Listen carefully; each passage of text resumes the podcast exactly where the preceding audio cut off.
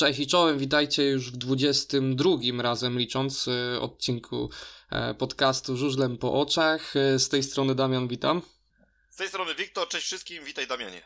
No Wiktor, powiem Ci, że reakcję startową na ten podcast miałeś niczym Robert Lambert w sobotnim Grand Prix w jednym biegu.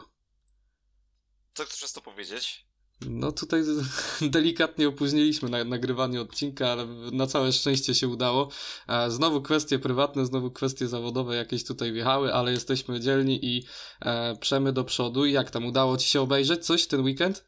Udało mi się niewiele, ale się udało i chciałbym tylko też powiedzieć jedną ważną rzecz, że wcale y, dla naszych widzów, yy, przepraszam, słuchaczy, wcale to nie będzie jakieś wielkie opóźnienie, bo my sobie tam powiedzmy opóźniliśmy nasze nagrania o godzinę, ale suma summarum myślę, że publikacja będzie w całkiem przybliżonym czasie, mam rację? No publikacja będzie wiadomo, nieodczuwalna dla widzów, bardziej odczuwalna dla nas. Słuchaczy, też poprawię cię, też słuchaczy. tak, dla, dla słuchaczy, dokładnie. A jeśli um... chodzi o, o, to, co oglądałem, no to przede wszystkim y, ten te mecze playoffów, szczególnie ten drugi, bo ten pierwszy też się nie załapałem na całe, bo też gdzieś byłem na wyjazdach, ale, ale ten drugi mecz y, w Gorzowskiej Stali miałem okazję, miałem okazję pośledzić. No i muszę przyznać, że bardzo długo ta Gorzowska Stal się fajnie tam prezentowała. Był jakiś tam potencjał na to, żeby, żeby chociaż postraszyć y, ekipę z Lubelskiego.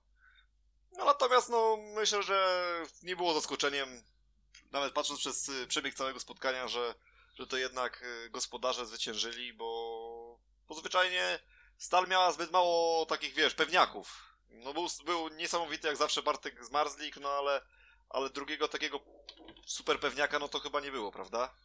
No nie było, nie było super pewniaka na pewno i nie było drugiej linii praktycznie wcale, można powiedzieć, jak to wstali E, w ostatnich sezonach, chociaż znowu Wiktor Jasiński się fajnie pokazał, ale do, do tego dojdziemy, bo cały weekend, e, który tak hucznie zapowiadaliśmy e, podczas ostatniego odcinka, zaczął się już kiedy?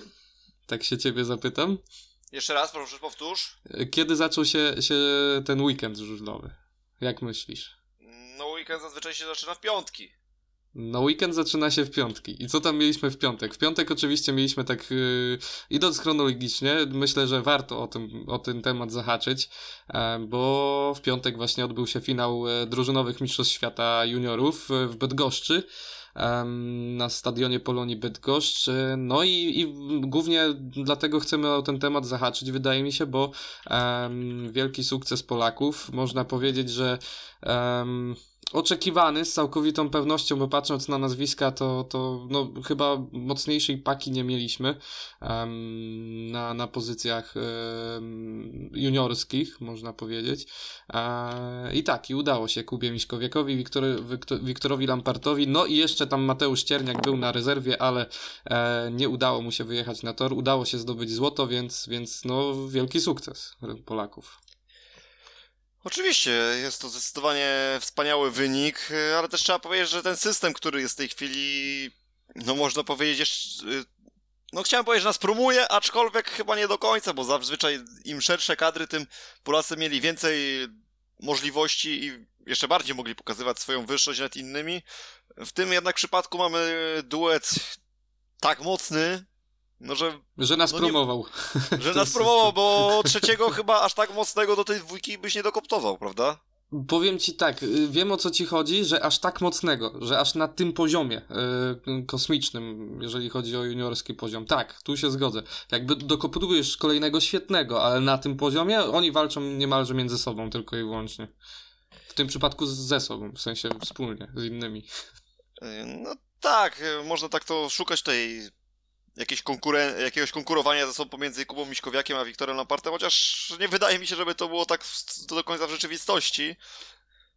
Jeśli chodzi o ich dominację, no to ona była jakby niepodważalna. Tutaj fajnie też, że się pojawił ten Tom Brennan, który troszeczkę namieszał w tych wynikach. Myślę, że to taki pozytywny akcent tych zawodów. Szkoda, że Janka Kwecha nie było. Co myślisz o tym? Eee, myślę o tym. Wiesz co, nie, nie wiem co się działo. Fajnie, że Petr Chrupacz jakby się pojawił e, w, tym, w tym zestawieniu. A Janka Kwecha też mnie zaskoczyłeś trochę, nie ukrywam, bo, bo nie pomyślałem o nieobecności Janka w tych zawodach w, w ogóle zupełnie. E, nie wiem czym to było spowodowane. E, tak szybko sprawdzę, bo Jan Kwek da, w dalszym ciągu e, jest juniorem, mam rozumieć, tak? Żeby, no, żeby 2001 rocznik, tak, więc ma 20 tak, lat w tym momencie. Tak, to się zgadza, więc, więc nie wiem, nie wiem skąd ta nieobecność Janka e, w tych zawodach. Mam nadzieję, Czekaj, czy tam jakieś, kontu- czy jakieś tam kontuzje no właśnie, było przypadkiem tak, Janka? Tak pewnie, pewnie, że, pewnie, że była, przecież e, Patryk Wojtyło chyba nawet ostatnio zastępował Janka Kwecha w playoffach. I to by się zgadzało, to by się zgadzało, tak, tak, faktycznie była kontuzja, tylko tak myślę, co to były za. Yy, ja sobie przypominam, w indywidualnych mistrzostwach świata juniorów, wiesz? Przypominam, przypominam, tą klawiaturę było słychać. Było, było, ale wiesz co, ja kojarzyłem wątek, tylko musiałem sobie, no jasne, musiałem sobie to odświeżyć. Się śmieję, tak, faktycznie była kontuzja i już mamy. Yy, dobrze, że się obroniliśmy z tego. Bo I wiesz co, ja nawet, na... nawet, nawet sobie przypominam ten, ten upadek, wiesz? A to nie, ja go widzieć nie widziałem. Tak więc, e, tak więc już ko kojarzę sytuację. Mhm. E, no, tak jak mówię, dobrze, że się obroniliśmy, bo byśmy wyszli znowu na ignorantów jakiś okropny. I tak weszliśmy, bo się musieliśmy zastanawiać. no, to już nie, powód nieobecności znamy. No dlatego mówię, no oczekiwane te złoty było bardzo. Jakby każdy inny wynik niż to złoto, bądźmy szczerzy, ja wiem, że to są młode chłopaki, ale każdy wynik niż złoto w tych zawodach by był odbierany przez kibiców jako przegrana, można powiedzieć. Więc chłopaki się wywiązali koncertowo ze swojej roli. No nawet nie miał za bardzo im kto zagrozić, bo nawet jak popatrzymy na nazwiska rywali, to tak na, na dobrą sprawę tam nie, nie widzę jakichś właśnie równorzędnych nazwisk. No jest Mats Hansen, Markus Birke-Mose, tak, no ale patrząc na występy Markusa w PG Ekstralidze i zestawiając je z tym, co prezentowali do tej pory Jakub Miśkowiak i Wiktor Lampard, no to no to już widzimy jaka jest dysproporcja pomiędzy tymi zawodnikami. No ten Mats Hansen, to co pokazuje gdzieś tam w drugiej lidze, to też na pewno na pewno na plus, natomiast to jest druga liga, więc y, dużo, dużo niższy szczebel No tu niż... też jest dysproporcja potężna. No, i, no oczywiście, tu też jest duża dysproporcja, więc... A słyszałeś no swoją było. drogą, yy, że ciężko było, żeby ten, żeby nie przywieźli tego złota, tak? Chciałeś powiedzieć. Nie, nie chciałem tego powiedzieć. A co chciałeś powiedzieć? Bo ci wszedłem słowo trochę. Mm, nie mam pojęcia, co chciałem powiedzieć. E, chciałem ci wejść słowo, bo nie wiem, czy słyszałeś, że Stanley Homski ostatnio się trochę wygadał. E, chyba, chyba nieintencjonalnie, można powiedzieć. Ma Mats Hansen, Patrick Hansen, tak? O, tak, o tym mówisz? Tak, że, że był zapytany o Patryka Hansena, a nieopatrznie się wypowiedział że, że jeszcze nie wiadomo, czy Patryk, czy Mats, więc y, jest, jest y, to tyle ciekawe, że, że w ogóle tego drugiego, y, mm, tej drugiej możliwości kompletnie się chyba nikt nie spodziewał. A ten Patryk Hansen już był wymieniany przez wszystkie przypa przypadki w, w Stali Gorzów. A tu nagle. No, ale, ale Ekstraliga U24 też robi swoje, to jest jedno, i drugie jest to, że no Mats też jest jak najbardziej perspektywiczny i druga, że jeszcze pamiętajmy o tym, że Mats Hansen też miał swój mały epizod w Falubazie Zielona Góra. A to nawet, to też nie wiem, to też mnie zaskakujesz. E, pojawił się w jakimś meczu faktycznie? Yy, w meczu, o ile pamiętam, chyba nawet nie, nie dostał szansy, żeby wystąpić. Tak mi się wydaje, że był chyba kiedyś nawet jako rezerwowy wpisany, tak, tak coś mhm. mi się może obijać o ten, ale chyba nawet, nawet chyba nie. On w każdym razie był, miał kontrakt w Falubasie i był właśnie systematycznie puszczany do, do tego, do drugiej ligi. Czyli taki, taka akademia, można powiedzieć. E, w takiej akademii. Za, tak, akademia zagraniczna Falubazu, z której i tak Falubaz nie skorzystał. Tak, tak, tak. E, mówiliśmy o tych zagranicznych akademiach, faktycznie, że każdy zespół sobie gdzieś tam obiera jakiś kierunek konkretny. no, ale wiesz, Markus też miał być perspektywiczny, wyszło jak wyszło. E, chyba bym bardziej na miejscu włodarzy Stali Gorzów się kierował w, kierował w stronę Patryka Hansena, który już jest nieco bardziej sprawdzony, objeżdżony. E, no ale tą alegorię transferową może pozostawmy na albo później, albo jeszcze kolejne e, tygodnie, bo wiadomo, że tych informacji będzie spływać coraz więcej. E, ze swoją drogą taka jedna bomba już, już y, padła dzisiaj, jak dobrze kojarzę. Tai Wufin ten zostaje w, na 3 lata e, wsparcie Wrocław, więc nigdzie się nie wybiera, jest mu tu dobrze i e, już decyzję podjął, no ale, ale miałem kończyć o tych transferowych wstawkach. E, tak, myślę, że, że, że e, wynik jedyny prawidłowy w pewnym sensie, jest to może okrutne, ale, ale tak to wyglądało. E, no i wielkie brawa dla, dla Wiktora i dla Kuby, bo, bo widać, że, że będziemy mieli z nich jeszcze nie, niejednokrotnie pociechy. No i tu były drużynowe mistrzostwa świata juniorów. No, dzień później już mieliśmy dorosłe ściganie w pełni. E, wojen. Poczekaj, bo jeszcze tylko mhm. słówko chciałem o tych mistrzostwach Jasne. powiedzieć, że. Yy, a raczej cię zapytać, co uważasz w przypadku tych zawodów o takim właśnie systemie, gdzie masz mniejszą liczbę zawodników z danego kraju, ale więcej narodowości? W przypadku juniorów powiem ci, że, że jestem na tak. W przypadku dorosłych y, już y, dorosłego żużla, już, już seniorskich zawodów jestem na nie. E, I tego nawet nie będę ukrywał, bo dla mnie parowe mistrzostwa to nie są mistrzostwa świata. Możemy zrobić mistrzostwa świata par. Nie ma najmniejszego problemu i z wielką chęcią będę je oglądał. E, ale jeżeli to się ubiera gdzieś tam w, w nazewnictwo, wiesz, drużynowych mistrzostw świata, Um, albo teraz Speedway of Nations, ok, ale no weszło w, w, w miejsce e, DPS, bo to był puchar, nawet nie mistrzostwa, tylko puchar świata. No nie, no kurczę, klimat dużo lepszy był, pamiętam zawsze, że, że, że na tych e, czteroosobowych drużynach z jedną rezerwą e, do dzisiaj pamiętam ten sławetny 2012 rok, kiedy mam nadzieję, że to był 2012 rok, kiedy Tomek Golob z Jokera, e, mieliśmy tam już doj masę straty do, do Australijczyków i, i z Jokera zdobył 6 punktów, dał wiatr w żagle całej drużynie, Piotrkowi Protasiewiczowi e, też, który później wygrywał Jarkowi Hampelowi, więc tak, to miało swój urok i nie wiem jak ty, ale ja bardziej, bardziej się radowałem na myśl o, o Pucharze Świata, a nie o Speedway of Nations. Ja zdecydowanie podzielam Twoje zdanie jeśli chodzi o seniorów, to generalnie, tak. generalnie, generalnie to, to jest ma to, jednak ma to też jakiś plus, bo tak to powiem ci, jednak trochę więcej mamy szansę zobaczyć Niemców, mamy szansę zobaczyć Francuzów i mamy też, im daje też taką, taką szansę tym drużynom, żeby się jednak gdzieś postawić tym takim najmocniejszym krajom. No bo nie oszukujmy się, gdybyś, gdyby Francja miała wystawić czteroosobowy skład, no, to no. się zgadza, tak, rozumiem, rozumiem. Byłoby to problematyczne, z drugiej strony, tak jak mówisz, to są drużyno, mają być to mistrzostwa drużynowe i szkoda właśnie, że tego pucharu świata nie ma, gdzie jeszcze nawet e, w pięciu zawodników, e, no to było ciekawe, ale myślę, że też, też w pewnym sensie rozumiem jednak tych, tych włodarzy, no bo faktycznie co roku oglądać e, Polaków, którzy gdzieś no, generalnie dominują pod tym względem, no to mogłoby poza Polakami Chociaż myślę, że i Polaków w pewnym sensie trochę nudzić. No tylko z drugiej strony, no zobacz, y, jeśli przykładowo szukam teraz jakiejś, wiesz, jakiegoś sportu tutaj w głowie, no ale chyba jednak te skoki narciarskie podam z prostej przyczyny. No kto by się spodziewał? Nie, chcia chciałem uderzyć do innego sportu, ale, ale chodzi do, do tego, że w skokach narciarskich akurat y, są fajnym przykładem, bo tam często zdarza się, że jakaś nacja przez ileś lat dominuje w tym, tym, tym sporcie. Tak. Zobacz, przez ile lat Austriacy wygrywali przykładowo drużynowo wszystkie możliwe konkur y, konkursy, czy, czy Puchar Świata, czy Mistrzostwa Świata, czy Mistrzostwa Świata w lotach. Austriacy po prostu byli najmocniejsi, a mimo to nikt tam nie kombinował. Co roku się te zawody odbywały. Co prawda były wymyślane jakieś tam nowe w stylu y, y, jakiś tam Willingen, y, Willingen 5, tak? Czy 7? Tak, tak, tak, tak było. No, no, no, no, no, no, no. no. Yy, w stylu właśnie tego pucharu gdzieś tam yy, rower.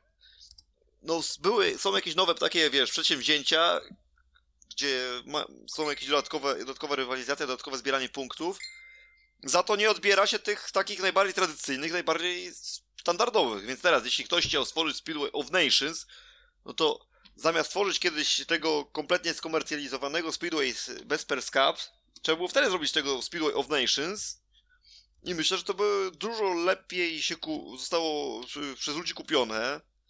No bo faktycznie to było fajne. Masz nowe nacje, masz dużo dobrych zawodników w jednych zawodach, ale, ale kibicujesz Polakom, kibicujesz Łotyszom, kibicujesz yy, Estończykom, kibicujesz komuś tam jeszcze innemu Argentyńczykom, a nie kibicujesz yy, Monsterowi, tak, tak, tak, jasne. Czy, czy, czy, czy, czy, komukolwiek innemu, nie?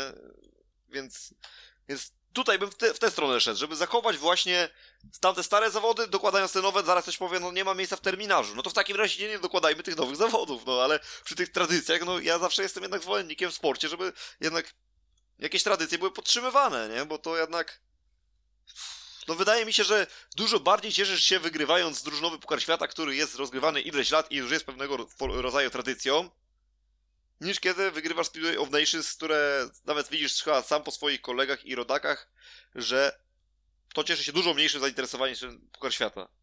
Tak, tak, tak. W ogóle żeby była jasność, ja tam konserwatystą nie jestem sportowym zupełnie, innym też nie, ale sportowym też. Um, więc zmianom nigdy nie mówię nie. Jakby naprawdę, zmiany, jeżeli są na lepsze, zawsze tak i jeżeli to idzie w dobrą stronę, to będę je popierał, ale jeżeli... Tylko to chyba nie jest zmiana na lepsze, prawda? Dokładnie. I tutaj słowo klucz, tak jak mówisz, słowo klucz zmiany na lepsze, a tutaj to, ta zmiana moim zdaniem nie do końca jest na lepsze i tak jak mówisz, dołożyć, jasne, jakby to, to co też ja wcześniej powiedziałem, dołożyć z wielką chęcią, to są fajne zawody, naprawdę fajnie je się ogląda, e, tylko że, że nie kosztem czegoś, co, co właśnie było świetne. Pamiętam, że, że klimat na tych zawodach, bo byłem trzykrotnie, e, dwa razy w Lesznie, raz w Gorzowie właśnie wielkopolskim. E, to był 2011 rok w ogóle, tak się poprawię, żeby też nie było, e, gdzie, gdzie Tomek Golob tam tą szarżą wygrał bieg za razy dwa punktowany i później, później wygraliśmy. E, bardzo fajne zawody i, i w Lesznie też pamiętam bardzo ciekawe to były zawody. Jeszcze pamiętam jak w piątkę jeździli w ogóle na torze, to w ogóle było coś zupełnie egzotycznego. Ten zielony kask to, to nie wiem, pewnie nie każdy kibic żużlowy pamięta, nie wiem, czy wszyscy pamiętają. E, ci, którzy już obserwują od kilkunastu lat żużel, to e, myślę, że mogą, mogą jak najbardziej pamiętać. E, no, to, ten wjazd w jeden łuk w piątkę to już w ogóle jakby w czwórkę już jest ciasno, a w piątkę tam nie było miejsca, więc może i dobrze, się od, od tego od tego powstrzymali się z tym rozwiązaniem, bo było niebezpieczne. No chyba, że w Pardubicach, to tam nie ma problemu. No tam to można w dwunastkę jeździć. nie, nie ma problemu.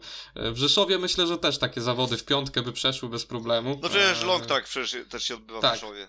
Tak, i tam jak dobrze kojarzę, właśnie jeździ więcej niż czwórka zawodników, nie? Tam chyba piątka czy szóstka e, jest pod taśmą. Z tego co kojarzę, to, to więcej, no tak mówisz. No, no. E, więc y, to były bardzo fajne zawody i dążę do tego, że, że właśnie i, fajny, fajny temat poruszyłeś z tym, że mm, to ma o tyle fajne, fajny plus, Jezu, za dużo słowa fajne używam, to ma o tyle duży plus, że, że różnorodność jest dużo większa, mamy okazję zobaczyć więcej reprezentacji, mamy okazję zobaczyć większą ilość żużlowców. E, tak jak, wiesz, przykład Rosji. Rosja, no, hegemon now, nowego, nowej formy um, zawodów drużynowych, y, stali zdobywcy, można powiedzieć, zło, złota. Um, I co? I, i, I mamy e, właśnie Artioma Łagutę, mamy Emila Sajfutinowa, do tego jeszcze można dołożyć, e, jeżeli któryś by się tam gdzieś tam pochorował, czy coś w tym stylu, to, to mamy Griszę w odwodzie i na tym się reprezentacja, jakby można powiedzieć, powoli kończy. Zapominam o dużej ilości zawodników, no ale oni zdobywali te złota. Polacy nawet nie mieli podjazdu e, przez te lata do nich, więc e, to jest ciekawa formuła, odświeżona, ale nie kosztem właśnie e, Pucharu Świata. Dobrze, że ten temat może poruszamy, bo właśnie teraz, za chwil parę, za, za trzy dni, pierwszy półfinał Speedway of Nation właśnie na Łotwie w Daugavpils się odbywa, więc myślę, że nawet tematycznie nam się udało nawiązać do tego tematu. Wiesz co, mi jest w ogóle szkoda, że te wszystkie półfinały i finał, że całość się nie odbywa, wiesz, w jednym czasie, w jednym miejscu. To byłby taki troszeczkę fajny klimat turniejowy stworzony. Taki maraton, taki, taki no, turniej. Znaczy wiesz, no tak, masz tur turnieje masz y, w siatkówce, masz turnieje przecież w koszykówce, w piłce nożnej i mhm. one się odbywają, te turnieje przecież zazwyczaj no, w jednym państwie, tak? No, wiem, że na przykład piątek pierwszy półfinał, sobota drugi finał w, w niedzielę. Nie? Coś takiego. Coś, w tym stylu. I zobacz, i mało tego, no Żużel, powiedzmy sobie szczerze, nie ma takiego potencjału kibiców, kibicowskiego jak, jak siatkówka, czy, czy piłka nożna, czy koszykówka. No, ktoś, ktoś powie zaraz, że, że w Polsce ma, ale w innych krajach nie ma. I o to mi teraz, do tego teraz dążę. Yy, że właśnie to powoduje, że taki na przykład rozgrywając taki turniej w Danii czy, czy Wielkiej Brytanii, no nie, nie rozrzuciłbyś tego po iluś miastach, żeby było, był ten klimat, no ale właśnie ściągnąć tych kibiców do jednego nawet miasta, żeby ten tur, turniej No. się odbywał przez, przez, dajmy na to, tydzień, to myślę, że byłoby fajne wydarzenie. Myślę, że jestem skłonny stwierdzić, że nawet byłbym, yy, pokusiłbym się o, O wyjazd, wzię, nie? o, o, wy, o wzięcie urlopu i wyjazd właśnie w takim klimacie. Tak. Bardzo chętnie bym się Pod namioty albo do hotelu jakiegoś. Jasne, jasne, zgadzam się. Eee, w sumie fajny pomysł. Mówiliśmy o tych Pardubicach właśnie. I dzisiaj, i wcześniej też I mówiliśmy. powiem ci, że cały czas, cały czas y, od tygodnia myślę o tym, czy do tych Pardubic nie pojechać. Trochę mi ten termin nie koliduje z innymi gdzieś tam moimi obowiązkami i to mnie trochę najbardziej martwi, no ale, ale zobaczymy. Ja w tym roku odpuszczam, ale w przyszłym roku naprawdę możemy się zgadać dużo szybciej i zebrać ekipę, bo, bo słyszałem naprawdę już parę, mm, jak nie kilkanaście świetnych opinii na temat tego turnieju, że to jest y, święto wręcz żużlowe, więc, więc e, może jeżeli ktoś z Was też ma zamiar jechać, to, to z wielką chęcią możemy się zabrać wspólnie, zrobić jakąś, e, jakiś większy wypad, e, bo z tego co słyszałem, tam się najpopularniejszym miejscem na nocleg jest pole namiotowe i że tam się kręci na mega impreza po, po tych, y, po tych turniejach, po tym żużlu, e, chociaż impreza jest ponoć 24 na dobę właśnie i, i to jest o tyle pozytywne. E, no, no ale może te, te parki byśmy zostawili e, za sobą, będziemy jeszcze o nich na pewno rozmawiać po, po półfinale Speedway of, Nations, tak więc e, jeszcze raz odpowiadając na twoje pierwsze pytanie, jeżeli chodzi o zawody juniorskie, z wielką chęcią mogę oglądać takie, takie rozwiązanie, ale już w dorosłym żużlu, bym mm, też e, z wielką chęcią obejrzał zawody już pełnoprawne właśnie w cztery, czteroosobowych składach. I tym samym no. przechodzimy do żużla seniorskiego. Tak, do żużla seniorskiego, zostając przy Mistrzostwach Świata, yy, niejako I, można i, i, powiedzieć. uci, I ucinając jeszcze kolegę z pary. Yy, I uci- ucinając kolegę z pary, tak, tu już każdy jechał dla siebie. Oczywiście mówimy o Mistrzostwach Świata indywidualnych, Grand Prix w Danii. E, Działo się na to, że tak średnio bym powiedział, takie ambiwalentne miałem uczucia torowe, ale kurczę, no wynik chyba najlepszy z możliwych, bo będzie się działo w Toruniu w ciul. Nie da się Mocne- tego inaczej nazwać. Mocne słowo. Mocne. Musiałem się ugryźć, żeby nie było jeszcze mocniejszych. No będzie się działo, tak jak mówisz, i to tak fajnie, bo się będzie y, zawiązywała bardzo interesująca walka zarówno o mistrzostwa, jak i o brązowy medal, bo przecież teraz y, Freddy Lindgren no, stracił dużo do Emila. Całe szczęście, że ten Freddy Lindgren jest cały, Oj, za, do tego jeszcze dojdziemy, coś czuję, nie? Yy, później, bo tych dzwonów było w ten weekend naprawdę, naprawdę dużo, bo były ich bodajże trzy, tak? Y, Mhm. Że mogło, mogło to się wszystko gorzej pokończyć. Na szczęście, no na szczęście Freddy jest cały i, i jeszcze będzie miał, myślę, możliwość z tym Emilem się skonfrontować i może wywalczyć sobie kolejny medal Mistrzostw Świata. No a może tym razem Emil. No, na pewno, na pewno poza Artiomem nie będziemy mieli nowego medalisty Mistrzostw Świata. Mm, Tak, to, to się zgadza, to się zgadza. To już na pewno.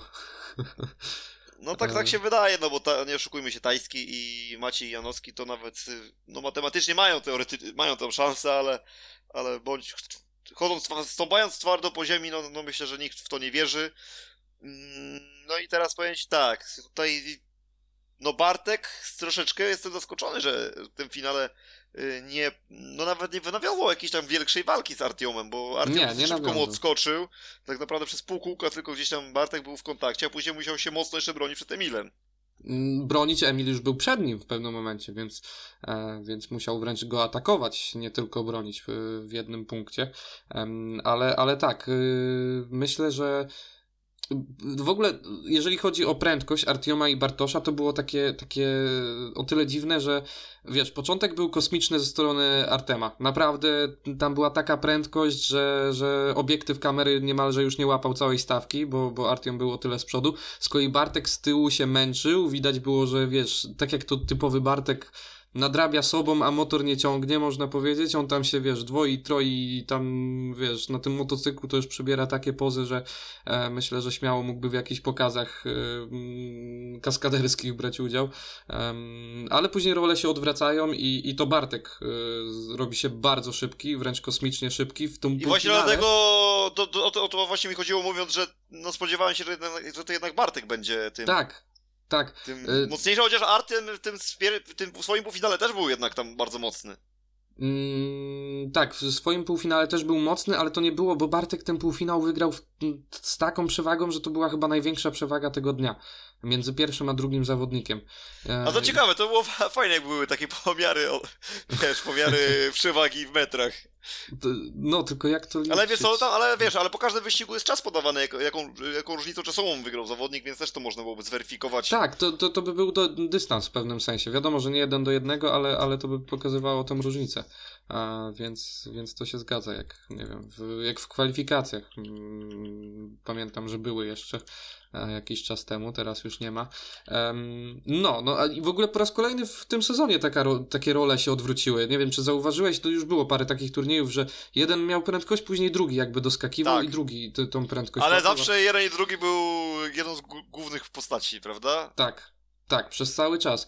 I jak widziałem, jak Bartek wybiera to pierwsze pole, no to mówię, jest super, ekstra, najlepsze pole dzisiejszego dnia, tylko żeby wygrał start, bo jak go Artiom założy, to będzie dupa blada i, i, i tyle będzie z finału, no i się wydarzył ten scenariusz, prawda?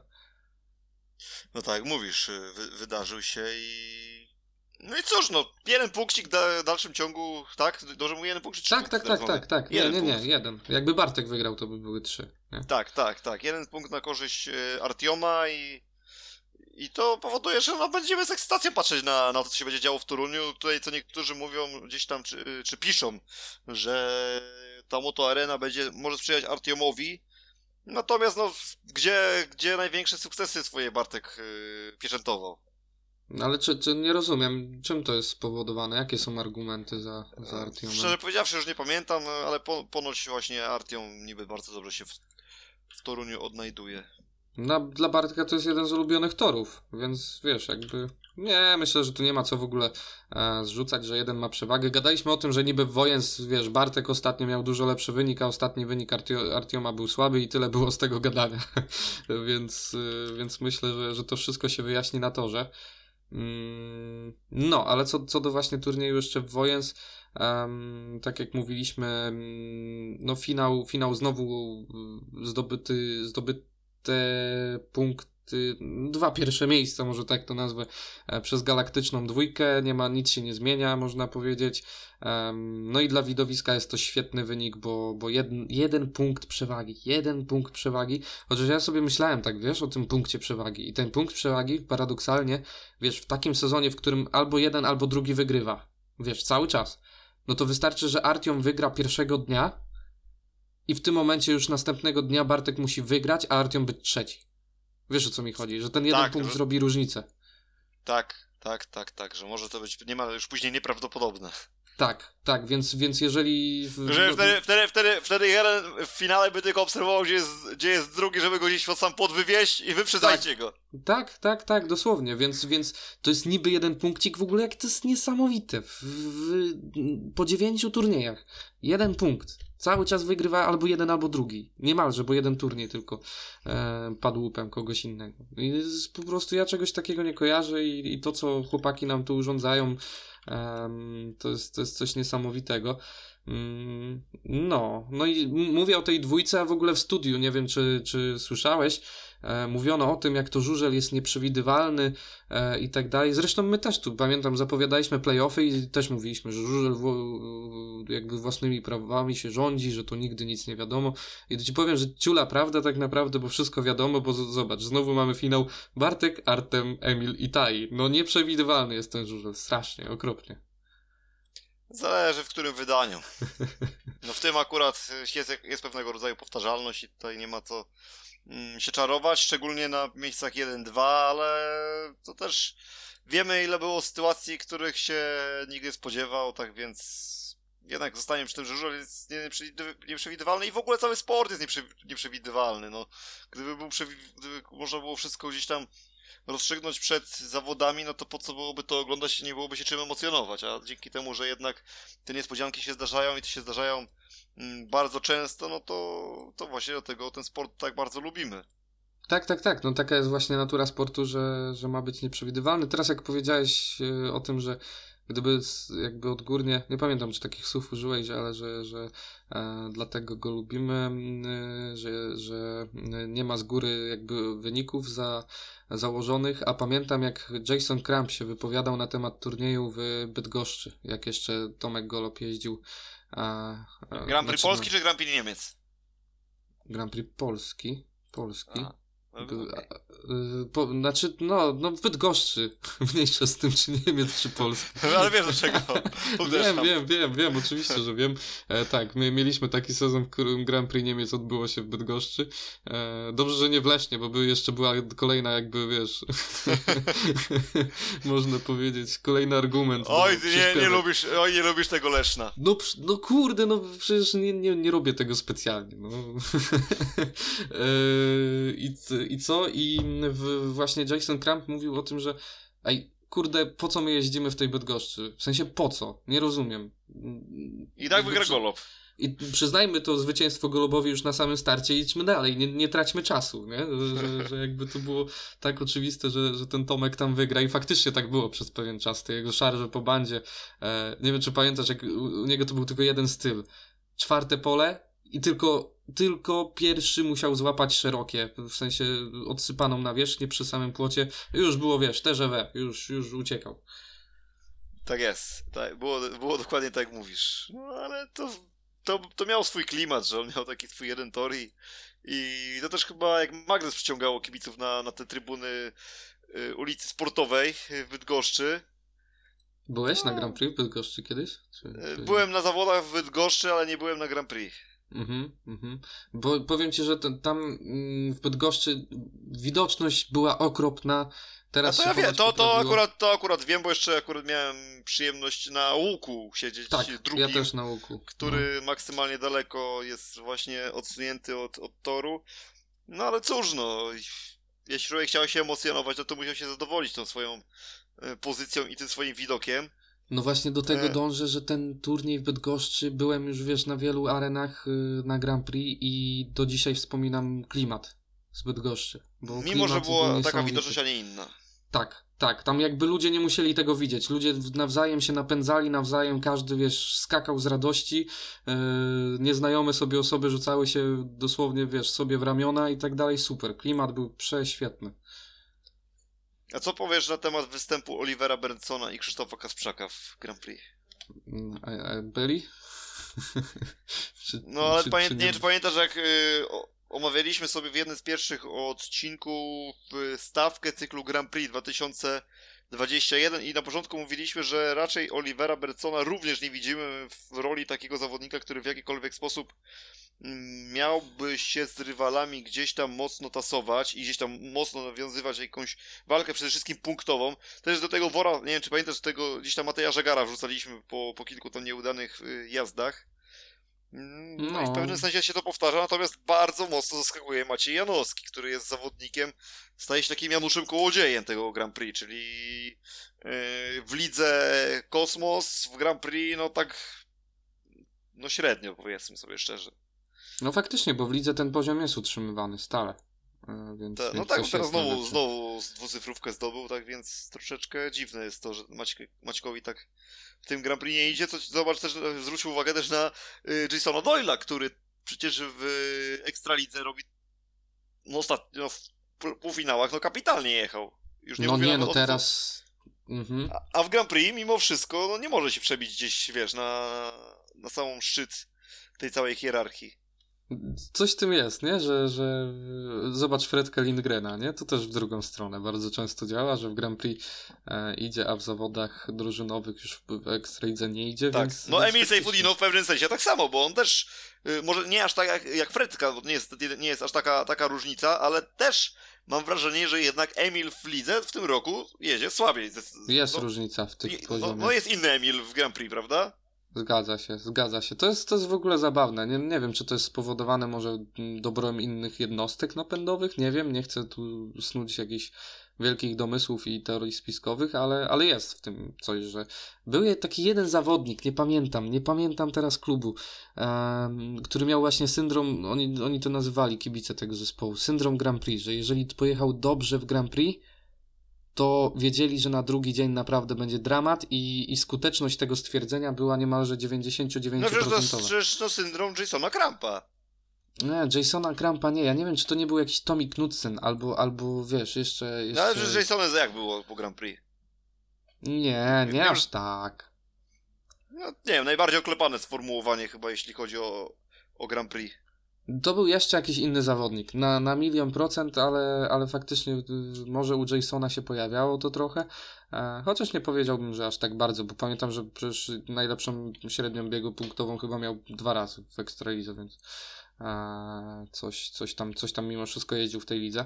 Mm, no, no ale, ale tak jak mówisz, no Krzysiek i Oliver, no mm, byli, byli tłem dla, dla całej historii, dla, dla całego turnieju. E, fakt faktem wspominaliśmy o tym, że, że prawdopodobnie tak będzie. Mm, z tego co widzę, to ten przyszły sezon się troszkę bardziej wyrównany.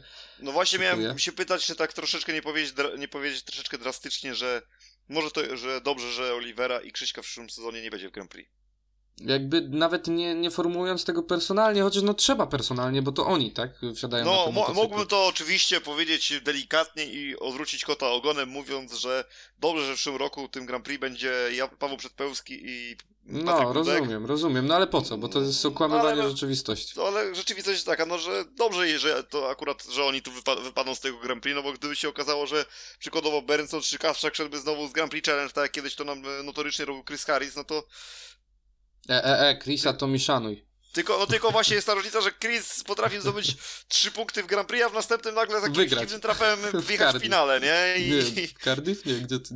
No. Więc jak...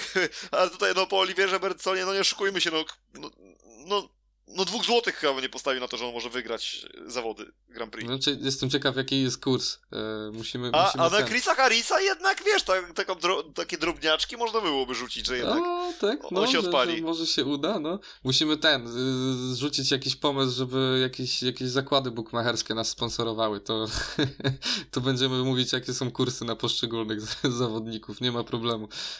No nie no, nie szukujmy się, chyba nie jesteśmy aż takimi znawcami. Ogółem mam wrażenie, że część tych analityków w tych wszystkich zakładach bukmacherskich, tych, tych firmach, kurczę, naprawdę mają wieści z nie wiadomo skąd niekiedy. Ale to nie są analitycy, to, to, to jest komputer, wszystko to jest komputer, naprawdę, wszystko oblicze komputer. E, tam, tam człowiek nie zmienia tych kursów. No dobrze, no ale jakieś dane musisz wprowadzać. No tak, one, one są wprowadzane na bieżąco. E, no, tylko wiesz, czasami są takie rzeczy, o których naprawdę tylko bardzo wąska grupa A, osób rozumiem. wie. No, Wiesz, no, no. Y, ostatnio się. Jak ja. Jak ja tam widziałem. Y, wiem, co widziałem. Widziałem y, teraz kurs na mecz Polska-Anglia, który odbywał się jakiś czas temu w piłce nożnej. Nie wiem, pewnie kojarzę, że coś takiego było. No, jeden jeden nawet. Znam wynik. Wyobraź na, sobie słuchaj, na to, że wpadnie powyżej 2,5 gola, tam był chyba kurs około 2,50.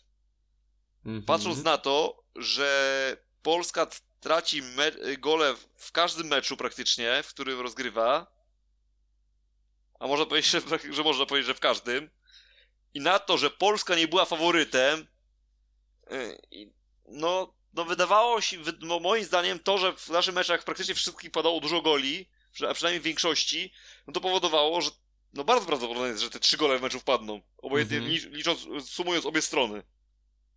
A kurs 2,50 był bardzo atrakcyjny. Oczywiście analitycy wiedzieli, że taki 2,50, no bo, bo rzeczywiście było 1-1. No, no rozumiem, ale to, to, to serio są komputery, mówię ci. Przepraszam, chodzi mi, że kurs był no, dosyć atrakcyjny. Nie, kurs był tak, niski, a on był w sensie wysoki, że był atrakcyjny. No 2,5 to już jest naprawdę wysoki kurs, jak połączysz go sobie jeszcze tam z jednym, dwoma z wydarzeniami innymi, to już w ogóle się robi fajne, fajne kursiwo, a więc, y, więc, więc no, no racja. Ale co, no to może wrócimy do żużla, co? Może wrócimy do żużla, tak może łącząc właśnie Bookmachera z żużlem, ja ci powiem, że w tym sezonie się wziąłem. Już pamiętam, że w którymś podcaście mówiłem, że srogo e, przegrywam, to właśnie powiem ci, że, że, że nie, że, że żużla nie obstawiam i w ogóle nie obstawiam, bo nie, nie, nie idzie mi to za, za dobrze, nie jestem bo, bo, bo, jaki, bo jaki jest ten żużel? Nieprzewidywalny, proszę ja ciebie. No i w tym samym, e, no, przechodzimy do zawodów, które akurat były przewidywalne. E, e, e, przepraszam, przepraszam, przepraszam, przepraszam, we, urywam. We, bo we Wrocławiu, no nie szukujmy się, na olimpijskim chyba nie spodziewaliśmy się innego rozwiązania niż wygranie, Betard, niż zwycięstwo Betard Sparty Wrocław, która od samego początku przejęła inicjatywę i tak naprawdę do końca, no może ta przewaga była cały czas taka niewielka, że mecz był na styku teoretycznie, ale w praktyce można było odczuwać taki delikatny powiew y, kontroli ze strony Wrocławian, szczególnie, że oni jeszcze mieli zapas z pierwszego meczu. Zapas był, owszem. Yy, to je, chciałem o tym Fredce jeszcze coś tam powiedzieć, nie? nie? nie, nie no to powiedz, proszę bardzo. e, to na chwilę jeszcze dodani, powróćmy na ułamek sekundy, bo faktycznie ten, ten temat akurat chciałbym szybciutko poruszyć, bo e, no, koszmarny upadek, naprawdę koszmarny. Nie widziałem czegoś takiego, żeby jeszcze ktoś, wiesz, zawisł na, na motocyklu i, i, i nie mógł jakby ani w jedną, ani w drugą stronę. Z, to wyglądało wręcz jakby on przytomności tam nie miał, prawda? I to była moja, tak, to była moja pierwsza jakby, wiesz, y, pierwszy traf, że on już w tym momencie, w którym y, Mikkelsen w niego e, tam dość mocno uderzył, uderzył, że on już w tym momencie stracił przytomność, ale później było widać, że absolutnie tak nie było, że, że on po prostu jakby, wiesz, zawisł i, i, i, i nic. I, I tak jak y, zawis na tej, bo go wysadziło go z, z, siodełka w ogóle. W tym momencie, w którym dostał tego strzała od Mikela, e, go z siodła wysadziło i wiesz, i, i poleciał do przodu, ale tak niefortunnie, że ani w jedną, ani w drugą. I, i, i pęd, pęd go utrzymywał na tej kierownicy i on po prostu, wiesz co, ja nie chcę sobie myśleć, co on miał w głowie przez te, ja wiem, dwie sekundy maksymalnie. Um, Myślę, że nawet mniej. Pewnie mniej, no, no, pewnie mniej. Ale co on musiał ale mieć zobacz, Ale zobacz, też, ale też dmuchana banda chyba zrobiła robotę, co? Tak, i to był mój główny właśnie argument, żeby wrócić do tego tematu, bo ja bym tu jakiś list podziękowalny mm, e, do, e, do, do, do twórcy, teraz zapomniałem, czy to, czy to był Briggs, zaraz sobie to, to przypomnę, żeby nie, nie, nie przekręcić, ale tak, wielka zasługa po prostu band dmuchanych, bo ten upadek jeszcze kilkanaście lat temu skończyłby się. Nie, nie chcę nawet myśleć, jak on by się skończył, bo, bo tam pełny impet był tego uderzenia. Dokładnie tak mówisz. No super, że się skończyło naprawdę, naprawdę całkiem, całkiem powiedzmy sobie dobrze się to, się to zakończyło. No i cóż, no i życzymy, żeby Fredka no Toruniu mógł w 100%, w stuprocentowej takiej dyspozycji pojechać i jeszcze y, równorzędnie walczyć z Emilem.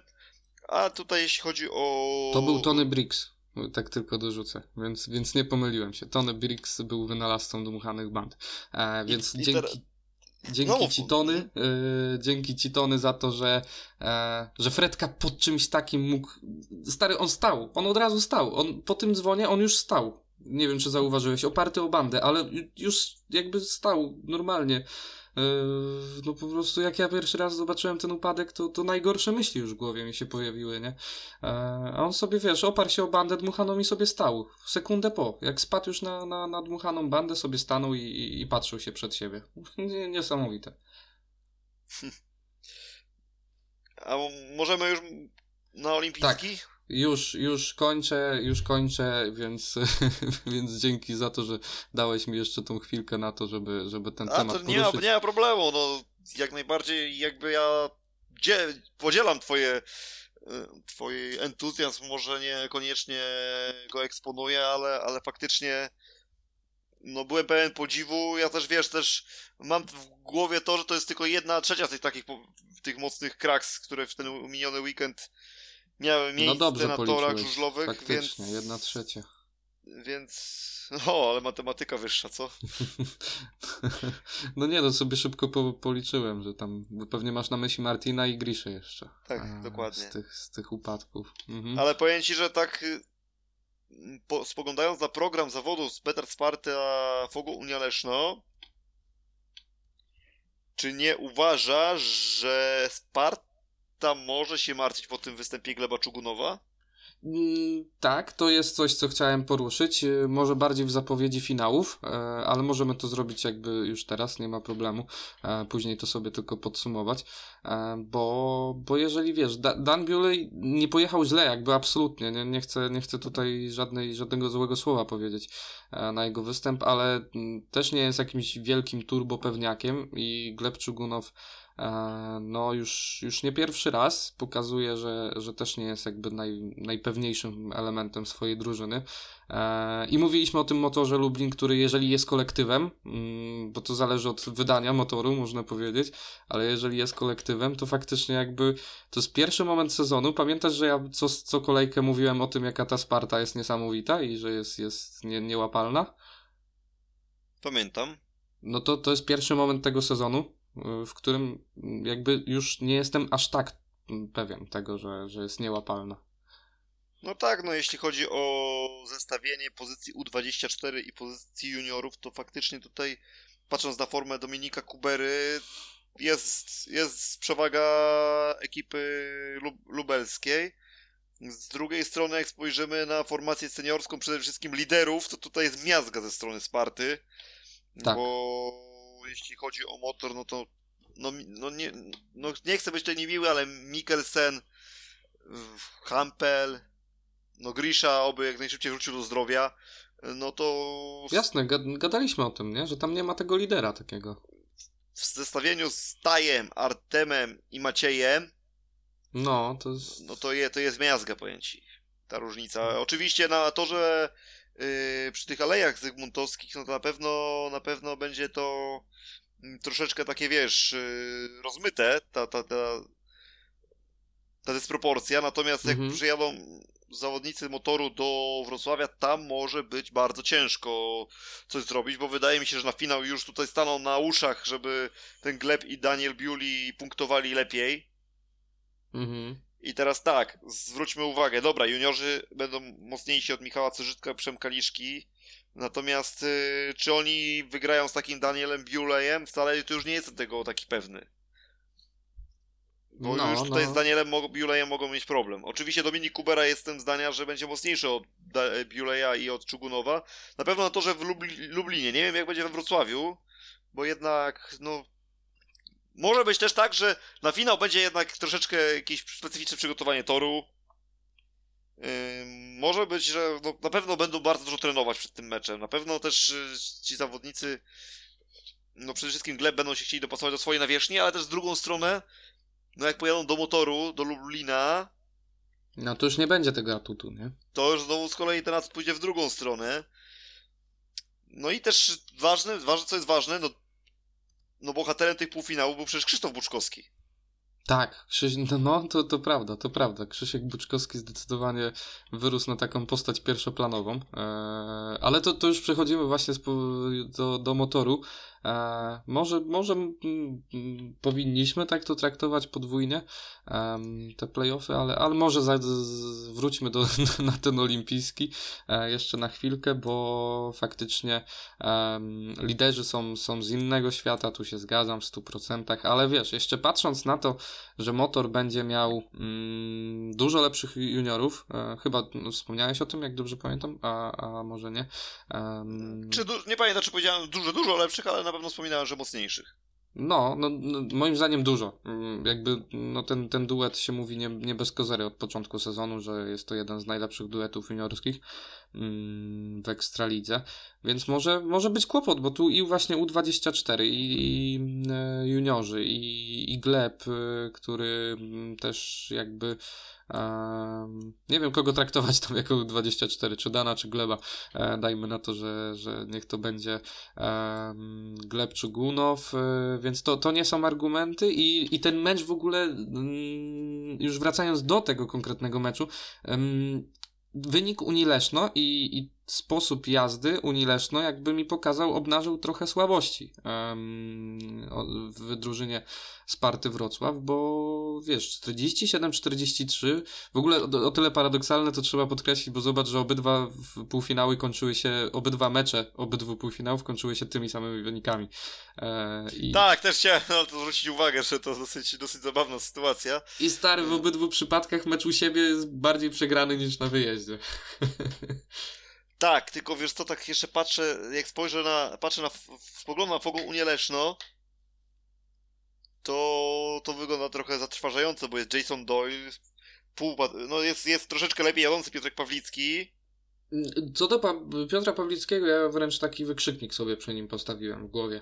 Jest e... Damian Artajczak, który bardzo pozytywnie się zaprezentował, ale do Lidsi, Kołodziej, Emil, no... Gdzie, no, gdzie są ci panowie? Jeśli chodzi o, przynajmniej no. jeśli chodzi o punkty. No, to się zgadza. Mówiłeś o tym, że Emil był w Grand Prix, a tu, tu był troszkę nieobecny, można powiedzieć. Um, więc faktycznie coś tym jest. E, nie bez powodu powiedziałem, że przy Piotrku postawiłem sobie taki mini wykrzyknik, bo Piotrek, wynik jest dobry, wynik jest ok, jak najbardziej. Na, na tak trudnym terenie, na wyjeździe, mm, jasne, można brać w ciemno, ale styl, w jakim to zrobił, bo, bo był bardzo waleczny tego dnia, naprawdę był bardzo waleczny. On tam robił co mógł, był z lewej, z prawej, po szerokiej, przy kredzie i wszędzie. Um, tam w trzecim biegu bardzo fajna właśnie szarża na, na dość wolnym, ale mimo wszystko w glebie Czugunowie. E, później pamiętam, że, że staje mu Findenem. No i z Maciejem Janowskim też y, punktował, tak. więc. Yy powiem ci tak, no. Teraz nie można się przyczepić, do, że to jest 9 plus 1, ale zdobywane również na takich mocnych przeciwnikach. Na, na, można powiedzieć, że na przekroju całej drużyny przeciwnej no nie było jakby zawodników, którzy, na których by nie był w stanie znaleźć sposobu. No okej, okay, z Artemem nie wygrał, ale generalnie można powiedzieć, że na juniorów, drugą linię i pierwszą linię też potrafią, potrafią znaleźć koncepcję Piotrek Pawlicki, więc tutaj na pewno mm, pozytywnie. No szkoda, że tak dla perspektywy drużyny Fogo Unii Leszno, że tak późno się Piotrek obudził z takimi, takim solidnym występem. Ja tu nie mów, nikt tu nie mówił o tym, że on ma robić 13-14 y, punktów, ale właśnie takie 9 plus 1 na wyjeździe, 11 u siebie, czyli tak około średniej tam powiedzmy 2-0, to myślę, że każdy byłby wlecznie zadowolony i kto wie, może teraz by Fogo Unia Leszno, że była w innym miejscu, prawda? Mm, to, to już gdybanie, ale zgadzam się, zgadzam się. E, na pewno. E... No Licji znowu mizeria i tutaj jest taki, no to, to, to, to kiedyś tam, nie wiem czy pamiętasz, to chyba ci też wspominałem, nie wiem czy, czy to w naszym podcaście, czy gdzieś poza anteną, o tym, że przed playoffami trochę mnie łapałem obawy, jak gdzieś widziałem jego występ w lidze szwedzkiej, gdzie w, jeden, w sześciu biegach to był jeden punkt, po czym mnie kompletnie zaskoczył, że tak fenomenalnie potrafi pojechać w playoffach. No i teraz znowu wrócił ten syndrom tego, co właśnie było w tej Szwecji, to co ci mówiłem. Czyli mm -hmm. jeden punkt, a reszta za same zera. E, no, no i, i tak to wygląda. Fakt faktem, że to też jest w kratkę. Cały se jego sezon ja mam wrażenie, że jest w kratkę. Bo zobacz poprzedni mecz półfinałowy w Leśnie. No był jednym z liderów drużyny. E, przecież jechał, jechał podwójnie w 14 i w 15 biegu w e, biegach nominowanych. Więc, więc I teraz znowu jest. można powiedzieć, co by było, gdyby był w tym miejscu Dominik Kubera. O, no można, można powiedzieć, ale no, no jest inaczej, więc, więc tego nie róbmy. A co by było, gdyby, wiesz, był Bartek Smektała jeszcze e, i tak dalej, i tak dalej. E, więc... Nie, no dwóch, dwóch akurat to by jakoś mocno nie wzmocniło no dwóch nie, bo już nie byłoby Polski. miejsca dla nich. Nie, nie? byłoby miejsca, nie? Ale ten Dominik na pewno... No gdyby był Bartek Smektała, to też wcale nie był jakiś szczególnie dużo lepszy od Jamona Litseya, więc w tym sezonie, tak. więc też nie byłoby to większą różnicą. Na pewno duży plusik przy Damianie Ratajczaku, bo to jest kolejny świetny występ, a przypomnijmy sobie, że to jest jednak cały czas 16-latek. To jest szesnastolatek, kolejny świetny występ, bardzo taki dojrzały na torze. Bardzo mi się to podobało, że widać, że mu się głowa nie podpala. To jest też bardzo częste, że wiesz, junior, który wyjeżdża spod taśmy bardzo dobrze, po pierwszym łuku już widać, że wiesz, nie wie co robić, nie, wie, nie zna tej pozycji swojej na torze, bo zazwyczaj to widział trzech przed sobą, a teraz nagle widzi na przykład jednego albo w ogóle jest pierwszy. I co tu robić w tym momencie? Przy, przykład y, Niltuft na przykład w Gorzowie.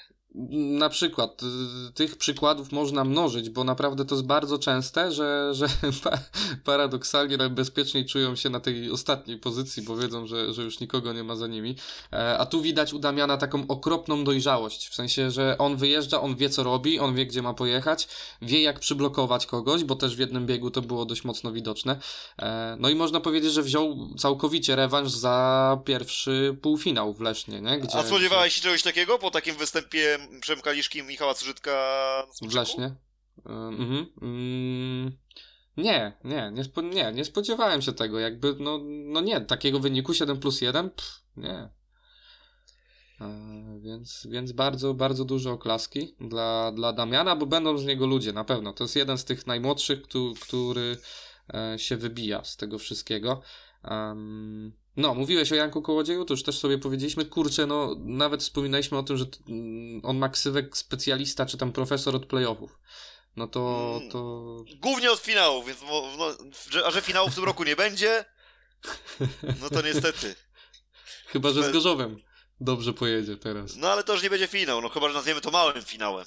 Finał pocieszenia, słuchaj. No, w ten sposób. To, to... Chociaż, chyba, chociaż chyba oficjalna nazwa to jest mecz o trzecie miejsce, co? Jak to jest y, oficjalnie? Eee... Tak, mecz o trzecie miejsce. Nazwany pewnie tak, pewnie tak. No, no, no, no, no, no. E, mecz o trzecie miejsce. E, no, no i tak kończąc, jeszcze bym tylko mm, chciał powiedzieć o, o, warunkach torowych, bo to było tyle ciekawe. Też tu siedziałem we Wrocławiu e, w tym samym czasie, w którym się odbywały zawody.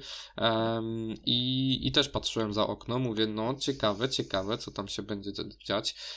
I mam wrażenie, że, że ten deszcz i brak równań przez całe spotkanie niemalże, bo tam dopiero dopiero pod koniec się pojawiły traktorki na, na, na olimpijskim, na torze, e, pomógł, że, że to pomogło widowisko, y, jeżeli chodzi o widowiskowość tego spotkania, bo, bo robiło się coraz ciekawiej.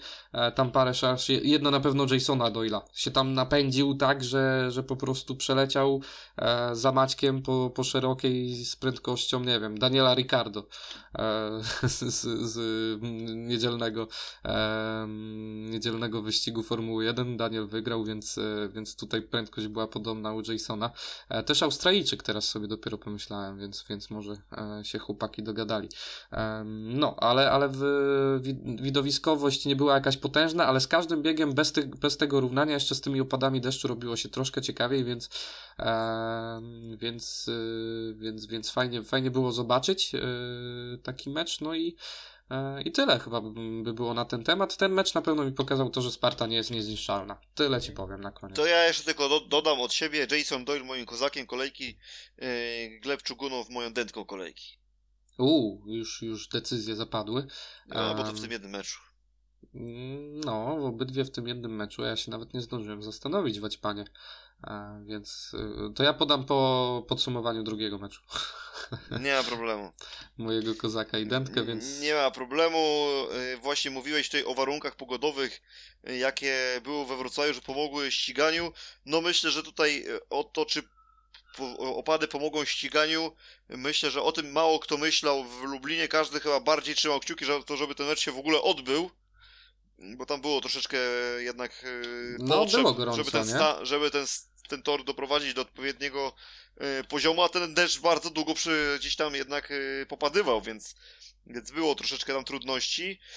Myślę, że no, był, moment, był moment na początku meczu, po trzecim pierwszym i po trzecim biegu również, że wydawało się, że ta stal może jeszcze jakimś cudem coś tam ugra, bo Martin Waculik i Szymon Woźniak, ci, czyli ci, o których najbardziej podejrzewam się martwiłeś, wygrali 5-1 i to z Griszą i z Kampelem, no to, to, to był dobry wstęp. Mm, no później Thompson przywiózł ze sobą Buczkowskiego, czyli zrobił no takie minimum, które do niego należało. Yy, Bartek wygrał z Mikkelsenem, czyli no w starciu powiedzmy lidera z li powiedzmy potencjalnym liderem gospodarzy, no to górą Bartek.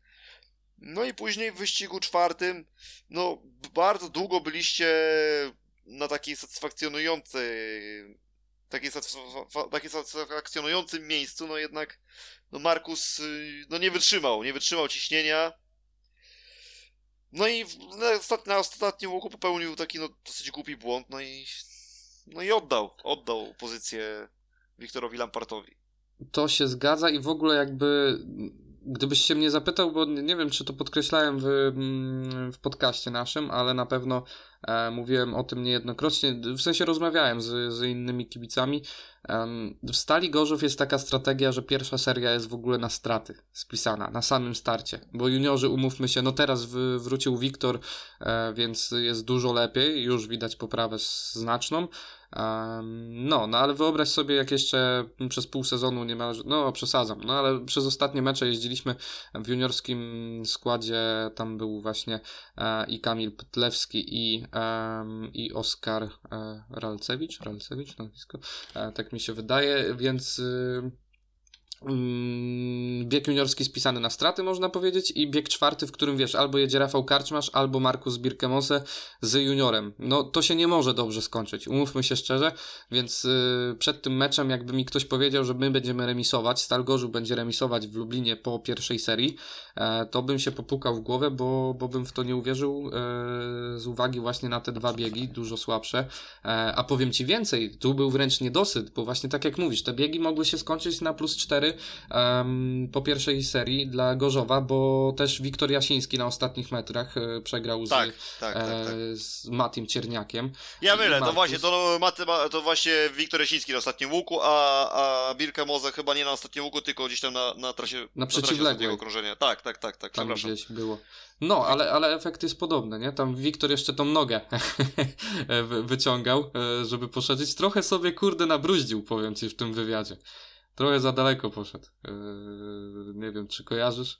Kojarzę, ale przypomnij mi cytat, jeśli możesz tak yy, no słuchaj, wsadził się trochę na minę z, tym, z, tym, z tą wypowiedzią, bo, bo powiedział, że um, on, że to jest u niego bardzo naturalne i mówi, aha, no to pewnie powie, że naturalne jest, wiesz, dla utrzymania balansu i tak dalej, nie?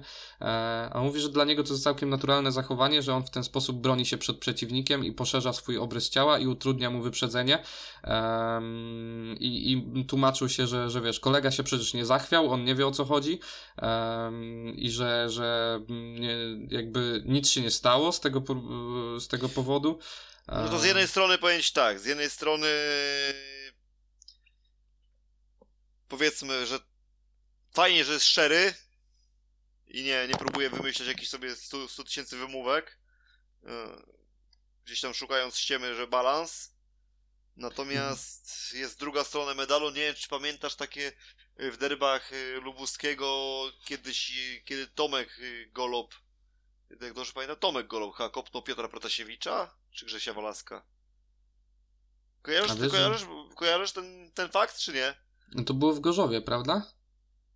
Czy, czy już, nie pamię- już nie pamiętam, czy to było w Gorzowie, czy w Zielonej Górze. W każdym mm-hmm. razie bardziej dążę do tego, że po meczu była wypowiedź Roberta Dowhana, gdzie on tam. Yy, A, że, że, tam, że tą nogę, ten. No, no, no, powiedz. Że, że, to, że to było stra- straszne zachowanie, że to mogło przecież yy, doprowadzić do do wypadku, a może w konsekwencji do, do utraty zdrowia, a może i nawet śmierci zawodnika, tak? Nie, tam, tam, tam, była, ta, tam było no. aż tak po bandzie, zresztą w tamtych latach y, derby to w ogóle były w, pod każdym względem po bandzie. Jak Kargul i, i ten, o, jak się nazywał drugi? Pawlak. Zapomniałem, no. Jak Kargul i Pawlak, to wiesz, właśnie ktoś kogoś dotknął palcem, to było, o Jezu, już śmierć, nie? na, na, na miejscu. Także tam było wszystko na żyletki, yy z otoczką. W sumie na torze też było często na żyletki i tutaj teraz dążę do tego, że jeśli, że tam było aż tak, wiesz, aż takie właśnie gdzieś interpre, tak, aż taka interpretacja y, gdzieś tej nogi, a tutaj Wiktor Lampard twierdzi, że tu się nic nie dzieje, no to Wiktor, przykro mi bardzo, no ja się z tobą nie zgadzam. Y, ja oczywiście tę wypowiedź słyszałem, tylko chciałem, żebyś mi ją odświeżył, bo nie zawsze tak w pierwszej chwili do głowy, jasne, jasne, te, jasne. te orzeszki ze sobą się stukną tak jak trzeba. No i no ja Słuchaj. się. No nie, nie kupuję tego. No chociaż fajnie, mówię, w tym wszystkim fajnie, że potrafi chociaż to szczerze, sz, tak. Szczer, zachować szczerość, tylko z druga strona medalu, być może on nawet nie miał świadomości tego, że no tak sobie właśnie troszeczkę kopie dół pod sobą. Tak, tak, tak, tak, tak. Y, tam komentarze kibiców też były dość srogie, e, ale też dużo się pojawiało i to jest też y, jakby to chciałem podkreślić, to mi wyciągasz z ust, bo z tym się zgadzam, że wiesz, chociaż tyle, że y, bo każdy mówi, że balans, a wiadomo, że robią to samo. Jakby to jest oczywiste, że robią to samo w takim samym celu, tylko ubierają to w inną, jakby wiesz, no, otoczkę. Tak, w inną e, śpiewkę. Tak. Tak, w inną śpiewkę, bardziej taką polityczną, a Wiktor poleciał mało, mało politycznie, więc to spoko, jakby to jest może nie na plus, bo w całej tej sytuacji trudno powiedzieć, że coś jest na plus, ale, ale to, to jest coś, um, coś, coś, coś co, czego nie można aż tak krytykować, ale na pewno bym krytykował jakby taki brak um, jakby to powiedzieć, brak takiej, wiesz, ogłady, takiej jakby, e, no tego, że to mogło się przyczynić do czegoś, że takie rzeczy raczej nie powinny, jeżeli już robisz, to siedź cicho z tym e, i nie udawaj, że wszystko jest spoko i nie wiesz o co chodzi, bo przecież nic się nie stało i on tak robi, o, jeszcze tam był cytat, że on tak robi, robi zawsze i, i nic się jeszcze nie stało. No i właśnie tu bym podkreślił słowo jeszcze, że, że różnie może bywać i, um, i, i, e, i troszkę zastanowienia może, ale, ale też bym jakoś nie wieszał psów totalnie, bo e, tam widziałem, że już wiesz, gówno burza na internetach, już, już nie, niektórzy mówili, że tak jak mówisz, zabójca, e, jakby spoko, tylko że no nie ma się czym chwalić, o, tak, tak bym to skwitował chyba w tym wszystkim. Więc reasumując, pierwsza seria, no kurczę, masakra, ja byłem w szoku, E, I powiem Ci, że tutaj na fotelu usadowiłem się jeszcze wygodniej, bo, bo zacząłem się emocjonować w tym meczem. Ty, może coś jeszcze z tego będzie. E, tak, tak, tak, bo jakby podchodziłem do meczu, wiesz, otworzyłem sobie piwko i mówię, a wiesz, no obejrzę, no, bo nie wierzyłem zupełnie, a po pierwszej serii usiadłem i wiesz, zrobiłem wielkie oczy. ja pierdzielę, co tu się dzieje? No, ale już myślę, że druga seria cię troszeczkę pozwoliła głębiej zasiąść w tym fotelu. Tak, tak. Już sobie spoko- już to piwko sobie, już się samym piwkiem delektować. Tak, tak, tu już się skupiłem z powrotem na, na, na naboju. oglądaniu. Tak, tak, no bo no, w, drugiej lek- w drugiej serii e, Motor ob- odrobił lekcję zdecydowanie, tam nie było o czym mówić. E, oni kombinowali za bardzo. I to w serii, której byś się nie spodziewał chyba, co? Tak, zazwyczaj to jest przewaga, chociaż gadaliśmy też o tym, że jeżeli warunki torowe się zmieniają, atmosferyczne, to to jest wręcz na plus dla gości, a nie dla gospodarzy, bo gospodarze nie wiedzą co robić, a goście jakby wiesz, przychodzą i tak na świeżo. E, I, I to było widać, bo w motorze i Dominik Kubera o tym mówił, i ktoś jeszcze, nie pamiętam kto, że kombinowali, że oni szukali, wiesz, czegoś nowego, no bo przecież spadł deszcz, a się okazało, że ten tor jest niemalże identyczny. No tak, jest tak jak mówisz, że wtedy zaczynają się kombinacje, no tutaj kombinacje pewnie też nie były małe, jeśli chodzi o właśnie drużynę z Gorzowa, bo jak masz jednego Bartka z Marzlika, który jest jak zwykle kapitalny, a obok niego no Martin Waculik po jednym dobrym biegu wolny, Szymek Woźniak po jednym dobrym biegu wolny, później jeszcze jeden przebłysk, Anders Thompson początek bardzo słaby, no dobra, bardzo słaby, mówię, no ale tam Zbuczkowski w sumie wygrał w tej swoim pierwszym biegu, no ale no generalnie, no generalnie żaden z tych zawodników, niby każdy dał po 8 punktów. Ale w sumie mhm. żaden, wydaje mi się, że koniec końców nie może być zadowolony z tych swoich występów. Jakoś, no, jakoś szczególnie. Tak. Zadowolony może być moim zdaniem... No tylko Bartek. Tylko Bartek, no. E, I, bym się mocno zastanowił, czy, czy Wiktor Jasiński nie może być zadowolony. E, ale to może trochę za daleko idę. E, no dobra, bo wygrał z Wiktorem Lampartem, no to jest, to jest na pewno coś na jego torze, no z drugiej strony jednak myślę, że byłby zadowolony, gdyby jednak tych punktów do drużyny, jakby... do, do dorobku swojej drużyny dorzucił więcej. Tak, jakby tam było 2-2, to co jakby, jakby dowiózł tą dwójkę, to by tak. można było już w tym momencie powiedzieć. Tak, bo że to, to był fajny występ Wiktora Jasińskiego wtedy, jak najbardziej. Tak, tak, tak, tak, tak. Teraz skupmy się też jeszcze na jednym ważnym właśnie wątku, czyli upadku Grigori Łaguty, którym mówiliśmy. No, był to wyścig jedenasty. No, wyglądało to wszystko fatalnie. Przede wszystkim dlatego, że no leciał Grisza no, głową w kierunku bandy, jeszcze do tak. tego tyłem ustawiony. Ja się ba strasznie obawiałem kontuzji kręgosłupa, wiesz? Bo jeszcze pod bandę, nie? Wleciał. Jeszcze pod bandę. Ja się obawiałem, że tam, wiesz, no... no że tam w drewno no, już nie wleciał. Mia miałem naprawdę złe... złe myśli w głowie, bo mówię, no... No fatalnie, że właśnie głową, głową do przodu leciał. I to jeszcze w takiej pozycji, że no... No naprawdę było to, bardzo źle to wyglądało. Przepraszam, że tak to się wyglądało ale... dziwnie.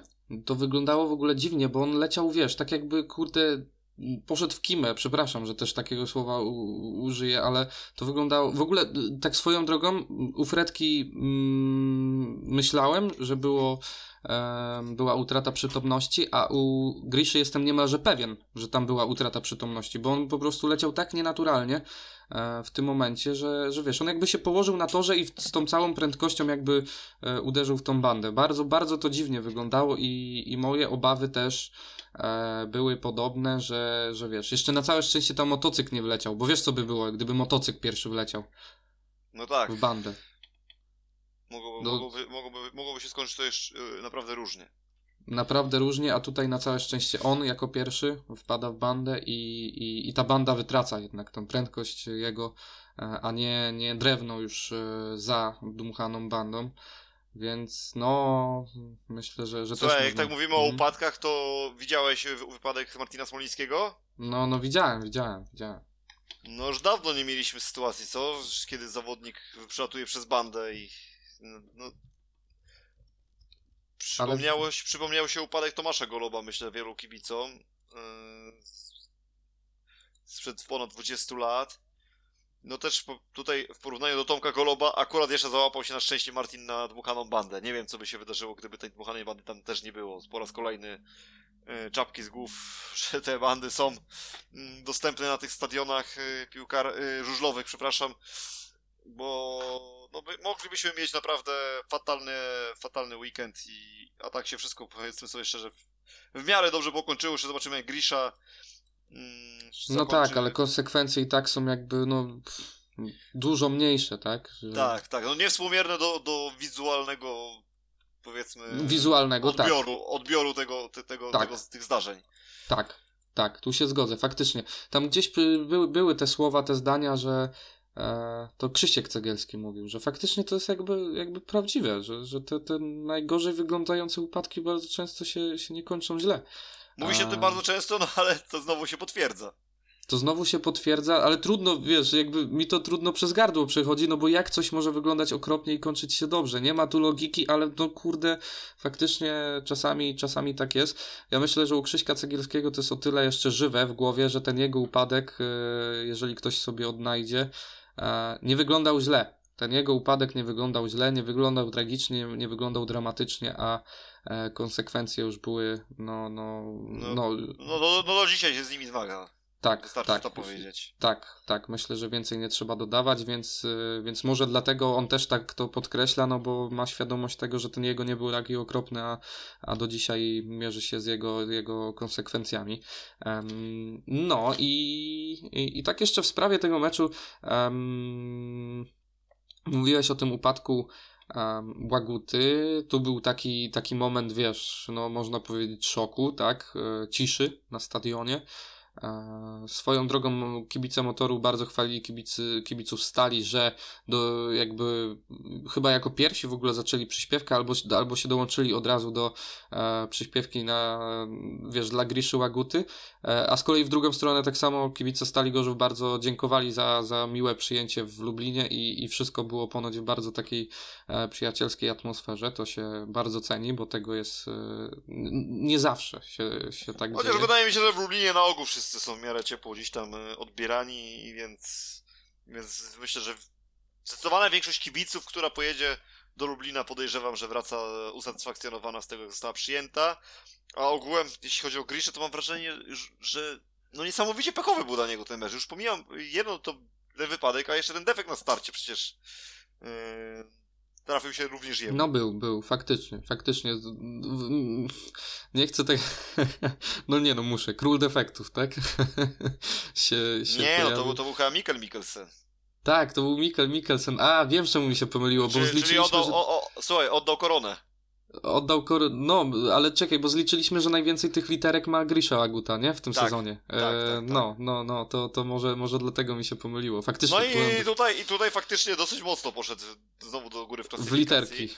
Aha, aha. Tutaj, tutaj inwestycja na pewno poczyniona w bardzo mocny sposób. Oczywiście tak pół żartem, pół serio, bo no nie życzymy nikomu takich sytuacji, szczególnie, że tutaj no, no wiadomo, no był winny tej, tego swojego upadku, no bardziej na pewno niż, niż Szymek Woźniak. Z drugiej strony, no była to sytuacja, jak to się mówi, torowa, no i, Torowa, no. no i przykro, że tak się wydarzyło. Bo Szymek też tak trochę mocno ściął do tej kredy. To, to było trudno. Tak, dlatego, Do... dlatego nie powiedziałem, że był całkowicie bez winy, tylko że wina była większa Griszy niż, niż Szymka w mojej, w mojej ocenie. Jakby, mm, tak, tak, no nie no, zdecydowanie, tu nie ma o czym mówić, ale to też nie była taka, wiesz, radykalnie, tak jak mówisz, że, że w 100%... Tak, 100, 100 do 0, tylko to było powiedzmy 80 do 20. 28, o, o, licz, li, widzę, myślimy podobnie, myślimy podobnie. E, Czasami się zdarzy. Czas, czasami się zdarzy.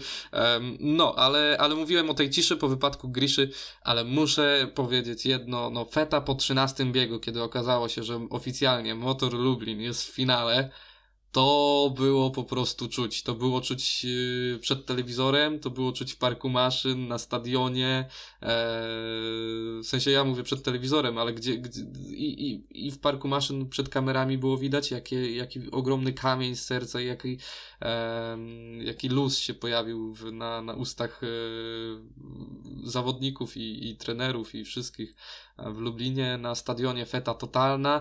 Tak w ogóle w porównaniu korespondencyjnie przenosić to na Wrocław, to ci powiem, że e, no we Wrocławiu to nie było zbyt odczuwalne, że to jest awans do finału. Może dlatego, że wygrywają mecz za meczem i, i mają finały co chwilę też. To jest raz, tak, i właśnie chciałem dodać, że te finały to w sumie złoto nie, ale finały to, są, to też już zdążyli przywiknąć. Tak, a w motorze Lublin to jest pierwszy od pon- ponad czy, czy równo 30 lat. E, to też gruba liczba, można powiedzieć. E, no ale powiem ci, że, że no siedziałem tu na, na mm, fotelu i, i japa mi się cieszyła.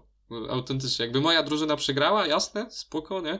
E, trudno, nie, nie byłem z tego powodu jakoś wielce zadowolony, ale... Ale, Ale też myślę, że się pogodziłeś z tą porażką jeszcze tydzień szybciej i to też Tak. spowodowało twoje inne odczucia.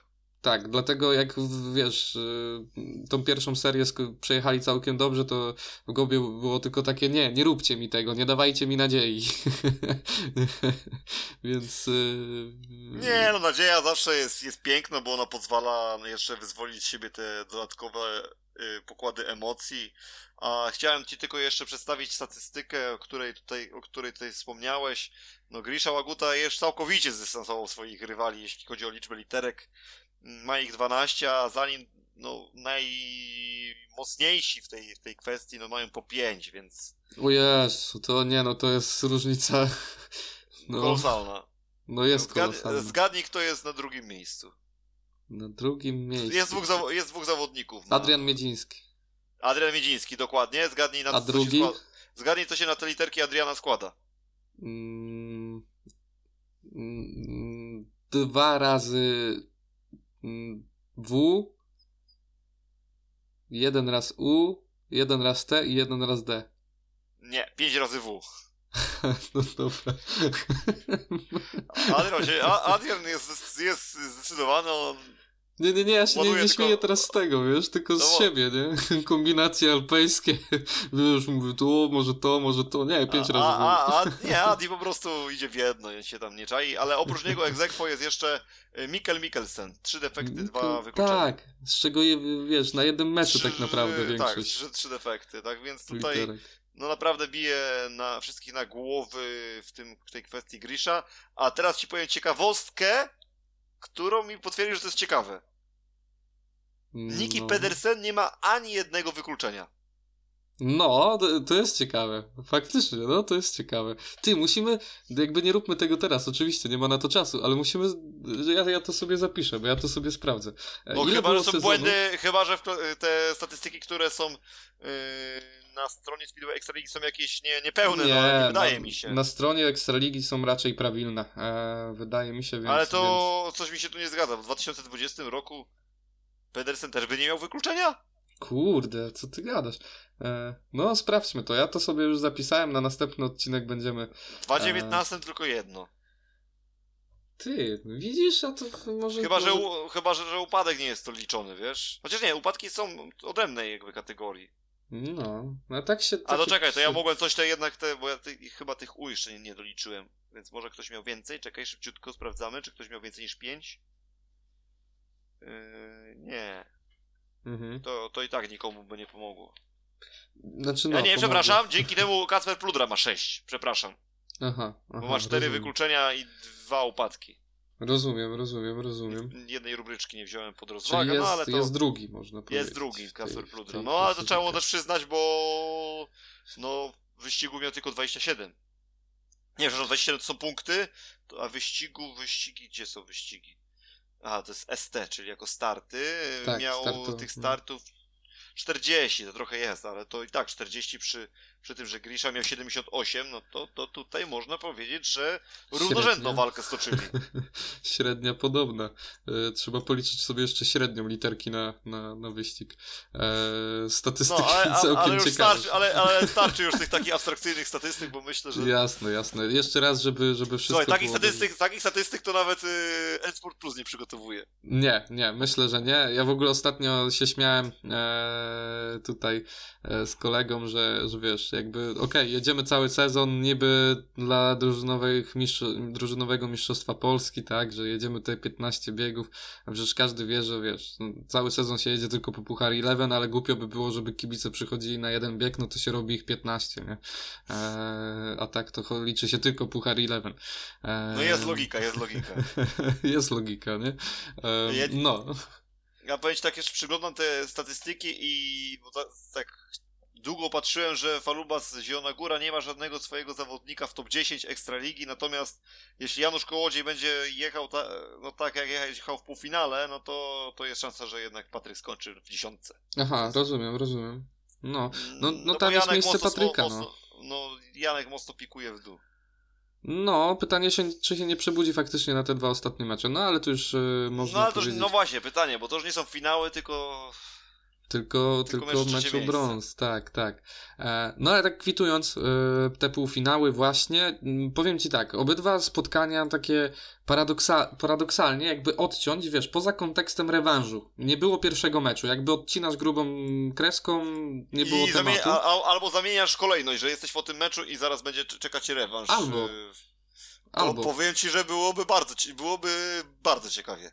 Tak, y, były bardzo ciekawe te, te spotkania, takie niejednostronne eee, i, i faktycznie jakby, wiesz, bardzo dziwny sezon, bardzo dziwne playoffy, bo jakby mi ktoś pokazał te wyniki, to myślę, że pokusiłbym się o stwierdzenie, że w obydwu przypadkach przewagę ma drużyna mm, przyjezdnych, eee, a, a u siebie na to, na to, że wiesz, wyniki były po 41-49 e, w plecy dla tych drużyn, więc jest to, jest to troszkę egzotyczne, coś... e, e, coś ciekawego, więc w obydwu przypadkach kluczowe były te pierwsze spotkania, e, w których przegran, przegrywali na własnych torach i Unia Leszno i Stal Gorzów. No ale takie wiesz, jakby takie wyniki były w fazie zasadniczej, myślę, że wiesz, i, i kibice Stali Gorzów i kibice Unii Leszno wybraliby w ciemno i byliby bardzo zadowoleni po tym meczu. E, więc, więc to jest o tyle ciekawe. E, No i przejdźmy może szybko do, do właśnie zapowiedzi. Aha, jeszcze, mówiliśmy o tej pierwszej lidze. W pierwszej lidze trzeba to oficjalnie powiedzieć. W finale y, Ostrów y, Krosno. Tak, swoją Ostrów. Krosno i powiedz mi, jak ci przypadła do gustu mina Marka Cieślaka? Mm, W ogóle mina to jest raz, a dwa słowa, nie? Bo, bo słowa były e, jeszcze mocniejsze moim zdaniem w tym, w tym wszystkim, bo no tak się nie robi. Moim zdaniem tak się po prostu nie robi, że, że wiesz, że słabo poszło i się wiesza wszystko na zawodnikach, e, że Troszeczkę, powiem ci, troszeczkę pasował teraz z takimi słowami do tego, co powiedział Piotrek, Wojciech, Domag- Wojciech Domagała No. po zakończeniu sezonu, że, że pytajcie zawodników, przecież to zawodnicy No. jechali, tak? E, Jeśli chodzi o spadek, no to, to tutaj myślę, żeby się dobrali i myślę, że w tej samej kategorii mogliby wystąpić. No, zarówno tutaj, jak i tutaj trochę to niesmaczne i, i szkoda, że tak, że tak jest. No przecież, no nie oszukujmy się, no ja nie przypominam sobie, być może tak było, ale nie, nie przypominam sobie, żeby trener Cieślak jakoś e, bardzo mocno narzekał na zawodników, jakich będzie miał do dyspozycji dokładnie. w, sezon, w tym sezonie. Czy pytanie, czy Marek Cieślak nie miał żadnego wpływu na te transfery, które były poczynione? Mm, nie wiem. No, no, odpowiem ci, nie wiem. No, je, no, jeśli, Ale- no jeśli, jeśli nie, no to, to trochę to, to faktycznie jest coś trochę dziwnego, no ale, ale na ogół chyba myślę, że menedżer czy, czy trener powinien mieć jakiś tam wpływ na to, jak się ta, te drużyny kształtuje. No, ale to, to, to Może nie konkretne ktoś- nazwisko, ale można też jakieś wytyczne dać, powiedzmy, zarządowi, czego oczekujesz. To chyba Stan, Stan, Stanisław Chomski, czy, czy właśnie Piotr Świderski mówił, że nie, tam decyzje zapadają, wiesz, w zarządzie, a jeżeli chodzi o składy. Więc no, myślę, że dobrze poukładany klub, tak jak mówisz, powinien mocno brać pod uwagę e, opinię trenera, jeżeli to jest dobry trener.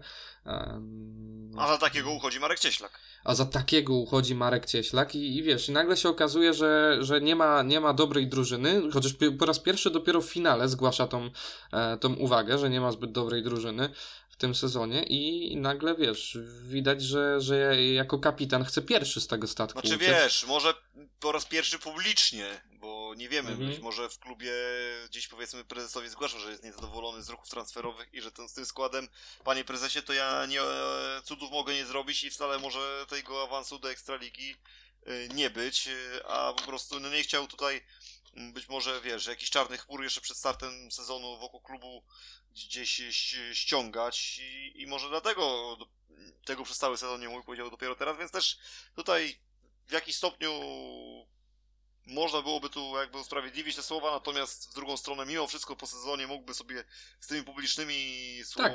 deklaracjami dać spokój, skoro cały sezon, wiesz, gdzieś tam być może zachowywał to na linii ja zarząd, no to może po To niech tam pozostanie. Warto, tak, dokładnie, to zostawić w tej samej, yy, wiesz, relacji. Tak, tak, tak, tak, więc y, no, takie słowa, wiesz, moim zdaniem właśnie dobry trener e, to jest trener, który przyjmuje na klatę wszystko. E, Vital Heinen moim zdaniem jest takim, takim, mówiłeś już dzisiaj w sumie mm, o siatkówce, więc... I nawet więc, ja nie wiem, czy on nawet też chwilami aż nie za bardzo. mm, o, ale on jest o tyle świetny, bo jakby on jest na tyle mm, medialny, wiesz o co mi chodzi, że jest na tyle głośny, na tyle medialny, na tyle e, jakby wychodzi na pierwszy plan momentami, że on ściąga tą presję z zawodników, że nagle wszyscy się nim interesują e, i zawsze mówi, że jeżeli coś się dzieje, to jest moja wina i koniec, kropka, jakby nie patrzcie w stronę zawodników. E, I w żużlu też byli tacy trenerzy, jak najbardziej, zg- zgadzam się. Z tego co kojarzę, to e, kto to mówił? Na pewno Rafał Dobrucki y, jednego razu tak powiedział, że jeżeli coś się dzieje, to jest tylko i wyłącznie moja wina e, i proszę w to nie wciągać. Y, Piotrek Baron też y, tak mówił, że, że wszystko co się dzieje to jest moja wina e, i, i No ja proszę Piotrka nie... Barona, wa- Piotrka Barona właśnie chciałem tutaj trochę przywołać właśnie, że tutaj mm, nawet chyba w tym sezonie nawet y, takie słowa po którymś meczu były, prawda? Możliwe, możliwe, no, no, no, no, no, że no, tutaj, no. z- żeby za zawodników tam za wiele nie mówić, no że bierze to na siebie, coś takiego tam było. I to jest rola trenera, wiesz, taki piorunochron można powiedzieć. Wiadomo, że mało kto to kupi, em, No ale... raz, że to, to kto, kto to kupi to jest raz, ale dwa, że to jest bardzo niewdzięczna rola, prawda? W takim, takich sytuacjach.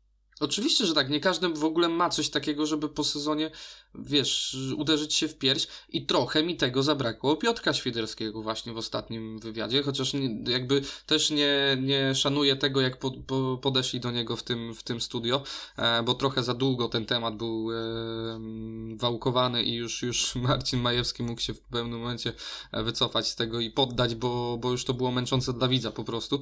Em, ale, ale u Piotrka Świderskiego mi trochę zabrakło takiego, wiesz, klepnięcia się w pierś, powiedzenia, że, że jasne, to była moja drużyna, to były moje decyzje e, i, i gdybym był, wiesz, takim włodarzem takiego klubu, to bym na pewno odczytał coś takiego dużo lepiej niż jakieś tłumaczenie się wielkie i wtedy bym stwierdził, że może to jest faktycznie dobry kandydat na, na trenera. A mam pytanie, bo szczerze powiedziawszy nie zwróciłem uwagi, bo też mówimy o pierwszej lidze i, i mówimy głównie o Rybniku, y, ale po, też zobacz, y, czy tutaj, bo tutaj był, wiesz, taki jednostronny wynik, y, no i to pytanie takie, czy Krośnie chyba cię nic nie zaskoczyło, co jeśli chodzi o tamten pojedynek? Nie, nie, co miało zaskoczyć? Wiesz, remis w pierwszym spotkaniu, w drugim u siebie, no, no i- ja ostrzę sobie ząbki i powiem ci, że przyznaję się, o, tak jak y, trener powinien, ja się też bije w pierś. Pierwszej ligi nie śledzę aż tak. Patrzę na wyniki, patrzę na statystyki, ale. Ale finał zapowiada się konkretnie też, co? Ale finał, powiem ci, my tu w ogóle mamy jak, jak też pojedynek korespondencyjny, bo ja pamiętam, że to od samego początku jakby e, za tym Ostrowem optowałeś i, i, i że, że najlepsi... Może nie, że optowałem za, Ostrowia, za Ostrowem, ale uważałem, że to jest drużyna, która y, ma największe predyspozycje do tego, żeby awansować do wyższej ligi. A u mnie to było krosno. Jakby dla Dokładnie, mnie w ogóle tak projekt. Tak projekt, bo ja jestem bardzo dużym kibicem tego projektu. Nie klubu, bo jakby no, nie mam żadnych... Ale projektu co masz na myśli? No, no wiesz, tam się zaangażował właśnie Marcin Majewski, inni dziennikarze, Michał Łopaciński chyba też, yy, Łukasz Benz yy, i inni. Zaangażowali się w to dość mocno, zaczęli sprowadzać sponsorów, zaczęli spro- tworzyć nową markę w ogóle tego klubu i ten klub jakby bardzo od tego momentu zaczął fajnie wyglądać i, i e, też jeżeli chodzi o projekt, mam na myśli te transfery, które zostały poczynione już w trakcie sezonu. To, to jest w ogóle coś, coś nowego, coś innego, coś dziwnego i, i, i te wzmocnienia. Bardzo fajny projekt, ja im kibicuję, więc możemy zacierać rączki na finał, bo e, my też tutaj mamy, mamy swoich, można powiedzieć. Ale w drugiej lidze, że ci wejdę w słowo, w drugiej lidze też się szykuje konkretny finał. I też pierwszy raz chyba w naszym podcaście chciałem dzisiaj szybko wrzucić zapowiedź, zapowiedź albo w ogóle po prostu temat e, finału w drugiej lidze, bo o drugiej lidze to tylko w, w kontekście Poznania rozmawialiśmy, a później, później jakby nie było e, miejsca. Druga liga też się szykuje ciekawie, chociaż moim zdaniem tutaj mm, kolejarz Opole, nie, nie, tu nie będzie ciekawie. A tak powiedz mi, a będzie, wiesz może co, co, z tym, z Martinem Smolińskim, jak tam z nim sytuacja jego zdrowotna tak dokładnie, czy on będzie w ogóle w stanie w tych finałach występować? Nie, nie, nie.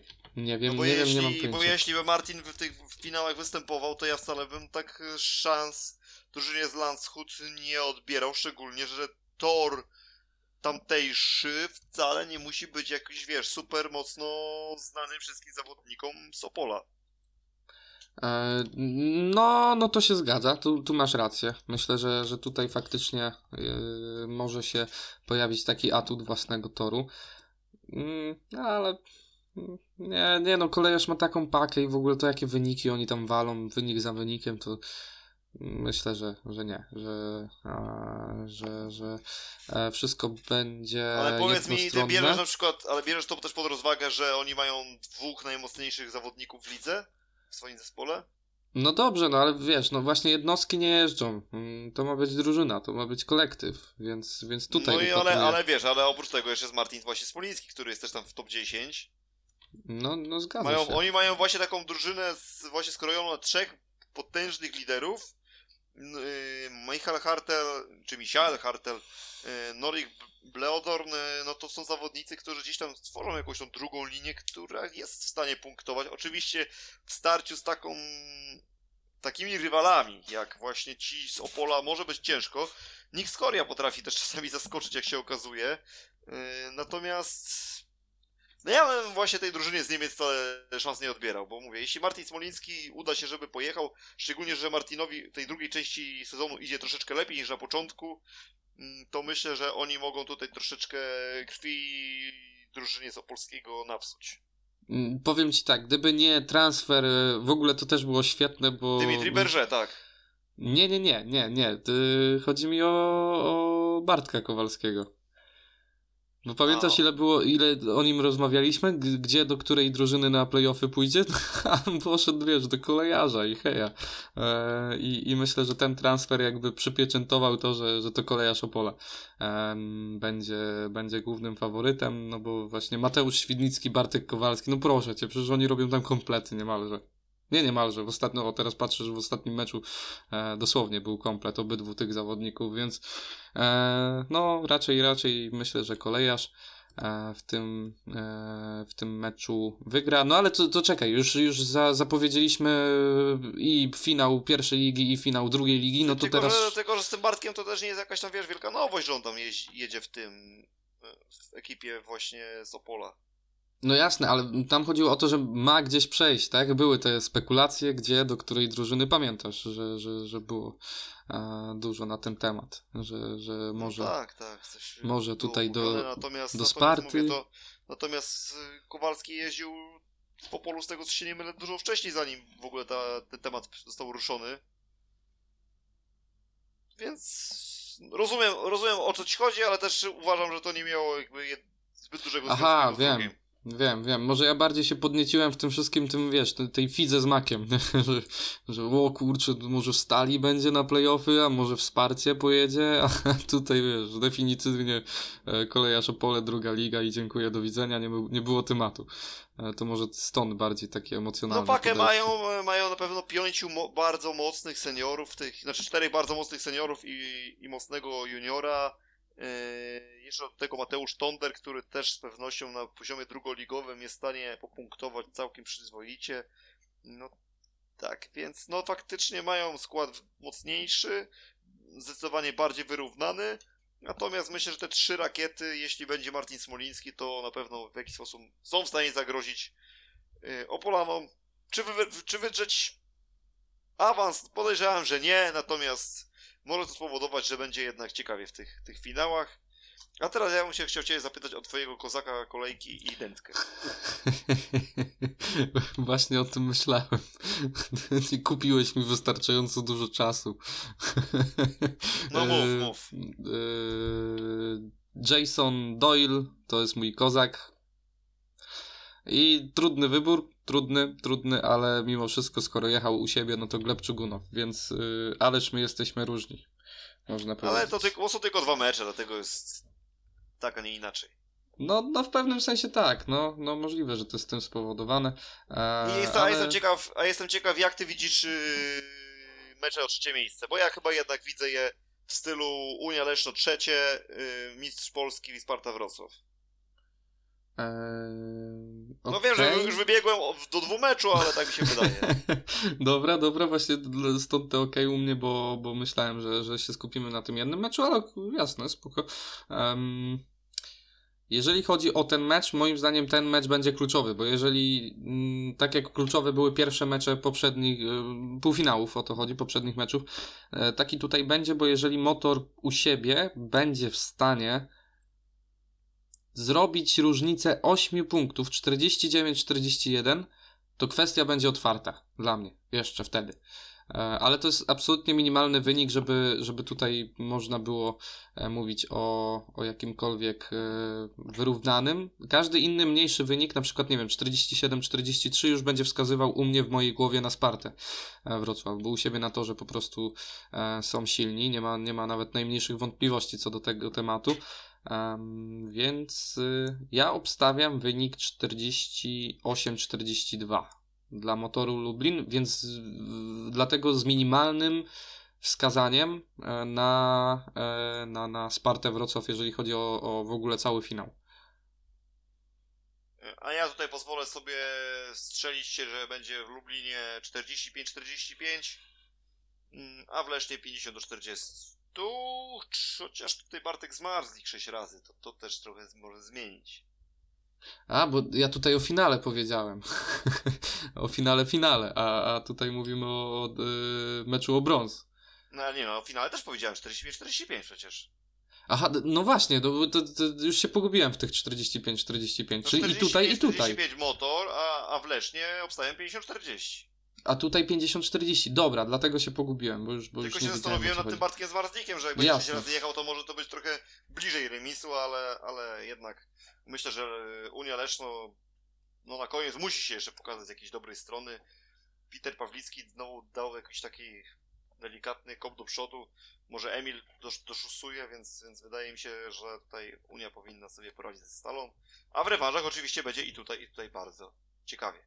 Oby było bardzo ciekawie, chociaż ten twój wynik 45-45 jakby nie zwiastuje yy, kolosalnej, można powiedzieć, yy, rywalizacji w finale. Yy, no już nie chcę, bo wiesz co chciałem teraz powiedzieć, nie? Ale to jest żużel już nic nie można w tym e, przewidzieć.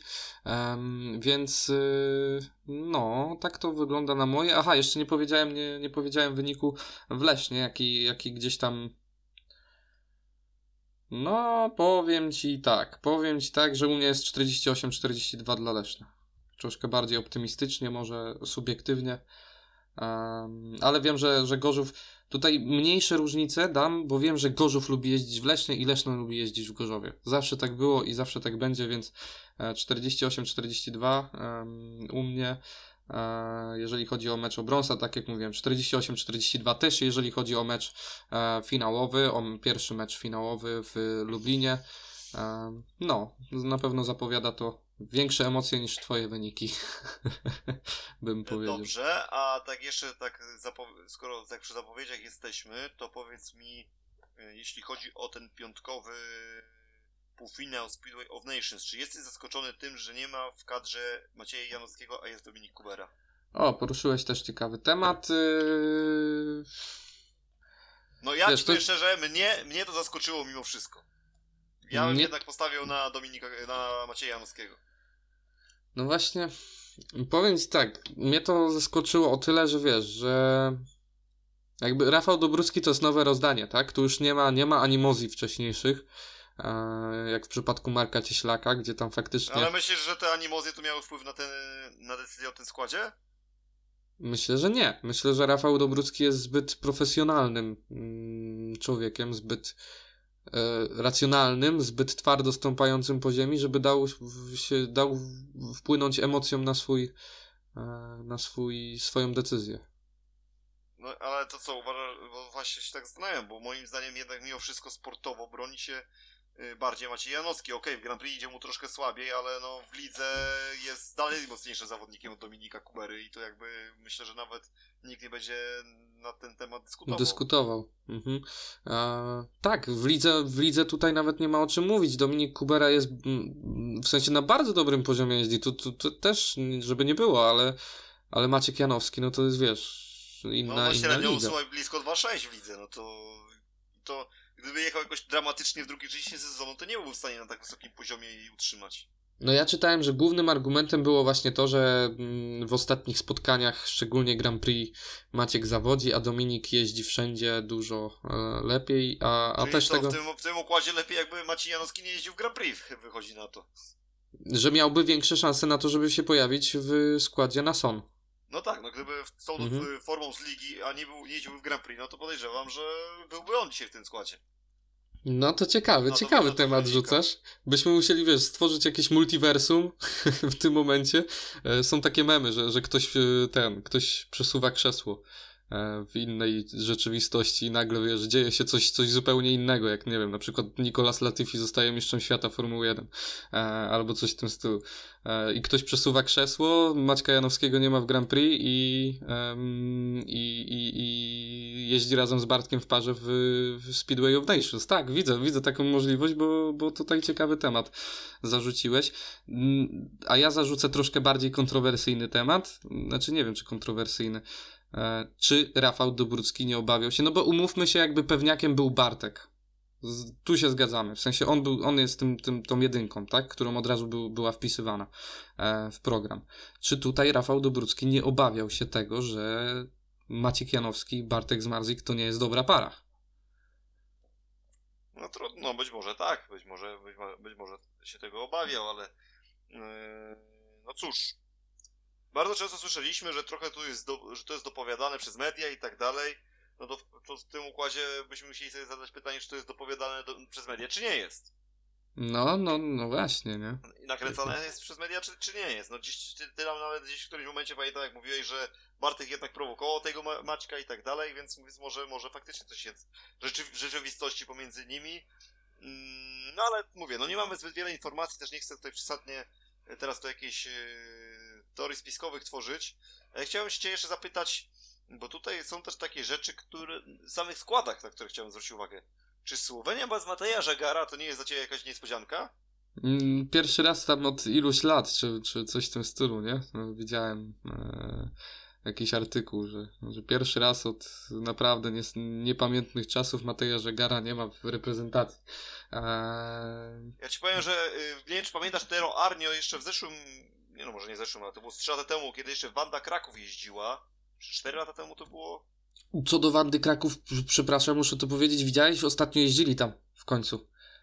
Nie, Więc... nie, nie, nie, nie, zwróciłem uwagi. odrestaurowali tor i na, na, na 95% będą tam się odbywać w przyszłym sezonie zawody. Nie mówię o klubie, ale zawody. A plan na 2-3 lata jest taki, żeby wróciła Wanda Kraków na mapę Polski. No, Przepraszam, ale bardzo- musiałem wykorzystać tą, Nie, no bardzo okazję. słusznie, że to wykorzystałeś, bardzo fajnie, że tak będzie. E, A jeśli tutaj wracając tylko do tego Speed of Nations, mówię też o Tero Arnio, bo jak dobrze pamiętam, on chyba jeździł, prawda, w Wandzie Kraków w pewnym momencie. Mm, Wiesz co, no tutaj ta moja znajo- nieznajomość niestety e, drugiej, pierwszej ligi nie pomaga. I nie jestem w stanie ci powiedzieć dokładnie. Tak, ja sobie, to, ja sobie wygooglowałem, potwierdzam te informacje Mhm. i nawet y, pierwszy, pierwszy artykuł, jaki mi wyskoczył, to wielki, wielki tytuł na pobandzie.com.pl y, Kraków jest mi winien sporo pieniędzy. tak a propos powrotu Krakowa na mapę Polski. Druga liga taka piękna, pierwsza liga taka piękna. E, E, Ale nie, mówię o tym z tego powodu, bo Tero Arnio miał wtedy takie bardzo dobre chwile i no i powiem ci, że gdyby dalej był w taki, na takim poziomie, jak był wtedy, no to powiem ci, że te Finlandia widziałbym w nich y, drużynę, która jest w stanie powalczyć w jakimś tam stopniu o, o awans do finału, bo awansują przecież trzy drużyny, prawda? Okej, w tym naszym półfinale y, no, my i Duńczycy to oczywiście y, główni faworyci. Myślę, że to będzie w pewnym sensie korespondencyjny pojedynek w kontekście walki Finału. o medale. mhm. Ale poza nami, no powiem ci, że nie wiem. No tak, jest, no Czesi, Wacław Milik, no to przy braku. No gdyby był Janek Kwek, to bym tutaj u nich, w nich też upatrywał drużyny, którzy, które gdzieś tam ewentualnie mogą w stosunku do Szwedów jakieś rękawice podjąć, no bo tutaj Szwecja w tym roku, no słuchaj, Fredrik Lindgren, Pontus Aspgren. Okej, Lin- Fredka to wiadomo, to jest jedna sprawa, ale Pontus Aspgren, okej, on miał chwile dobre w y, tej polskiej lidze, ale czy nie dało się nikogo wśród Szwedów na pewno znaleźć lepszego? Na kogo? Antonio Lidbeck może znowu? Mm, Nie wiadomo jak tam u niego z formą, wiesz, no, raz lidze jeździ, raz nie radzi sobie całkiem, radzi sobie całkiem dobrze. Mm, A Tak, tak, tylko, tak, tylko, tak, tylko Tak, ja rozumiem, rozumiem, a... Nim, ale- mm, No może, może to jest, może to i dobrze, ten Asgren się też pojawi, no ja nie mam nic do tego, tylko, tylko po prostu tak się zastanowiłem, nie, że jednak y, nazwisko Bondus Asgren y, w reprezentacji... Na Torsel?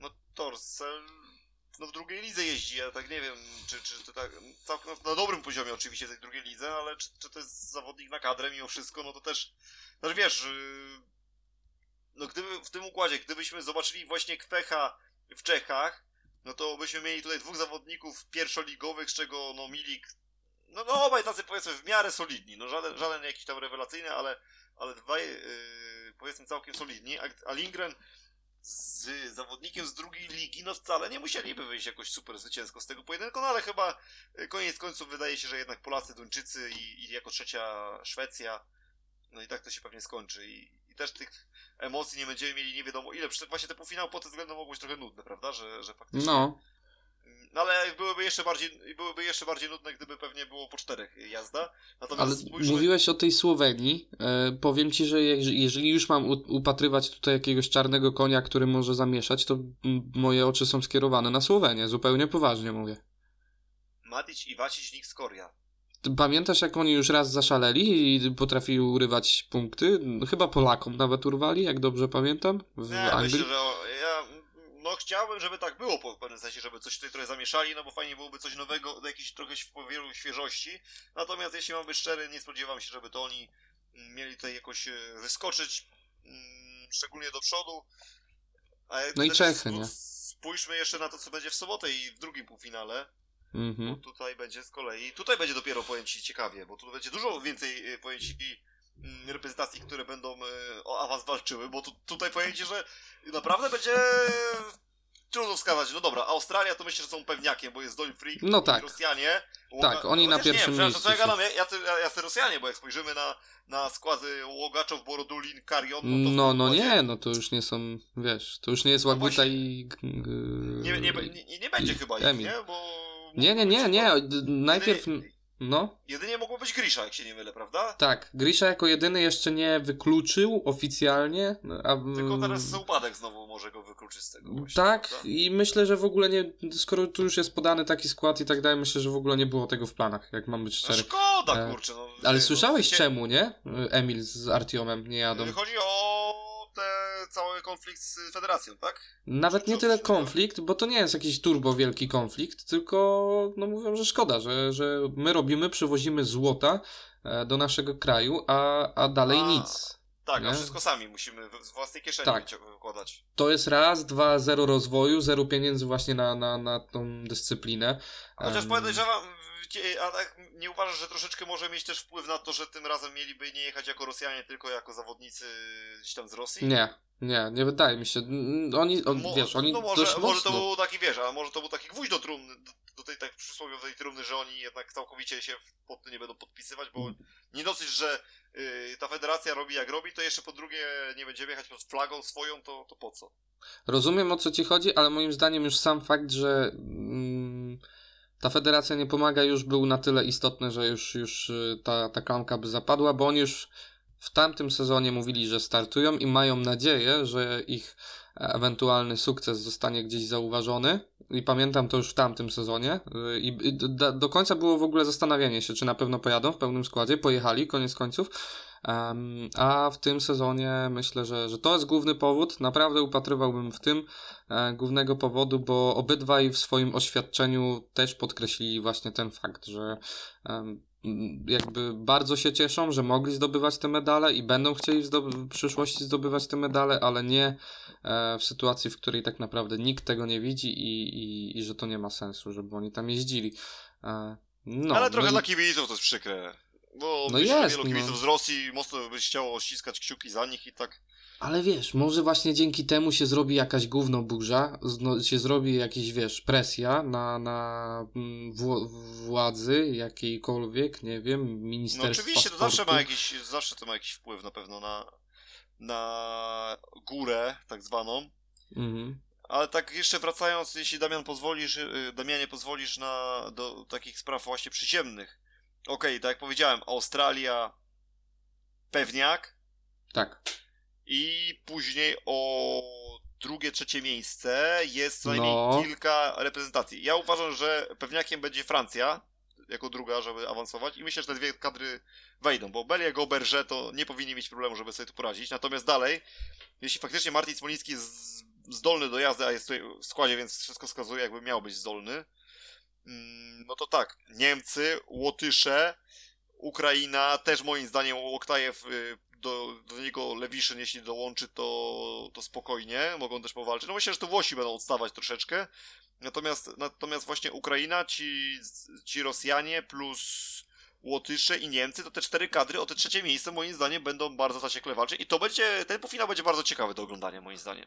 Tak, ten jest ciekawy, bo jak się patrzy na to, pójdę dalej, bo, bo ty obsadziłeś już jakby dwie i reszta walczy o trzecie miejsce, a ja bym tutaj wręcz poszedł, jakby w ogóle sam fakt, że mówimy o Francji, ja też od razu pierwszy, pierwszy wzrok przykuła reprezentacja Francji, bo te dwa nazwiska robią robotę, w sensie ma, robią wrażenie.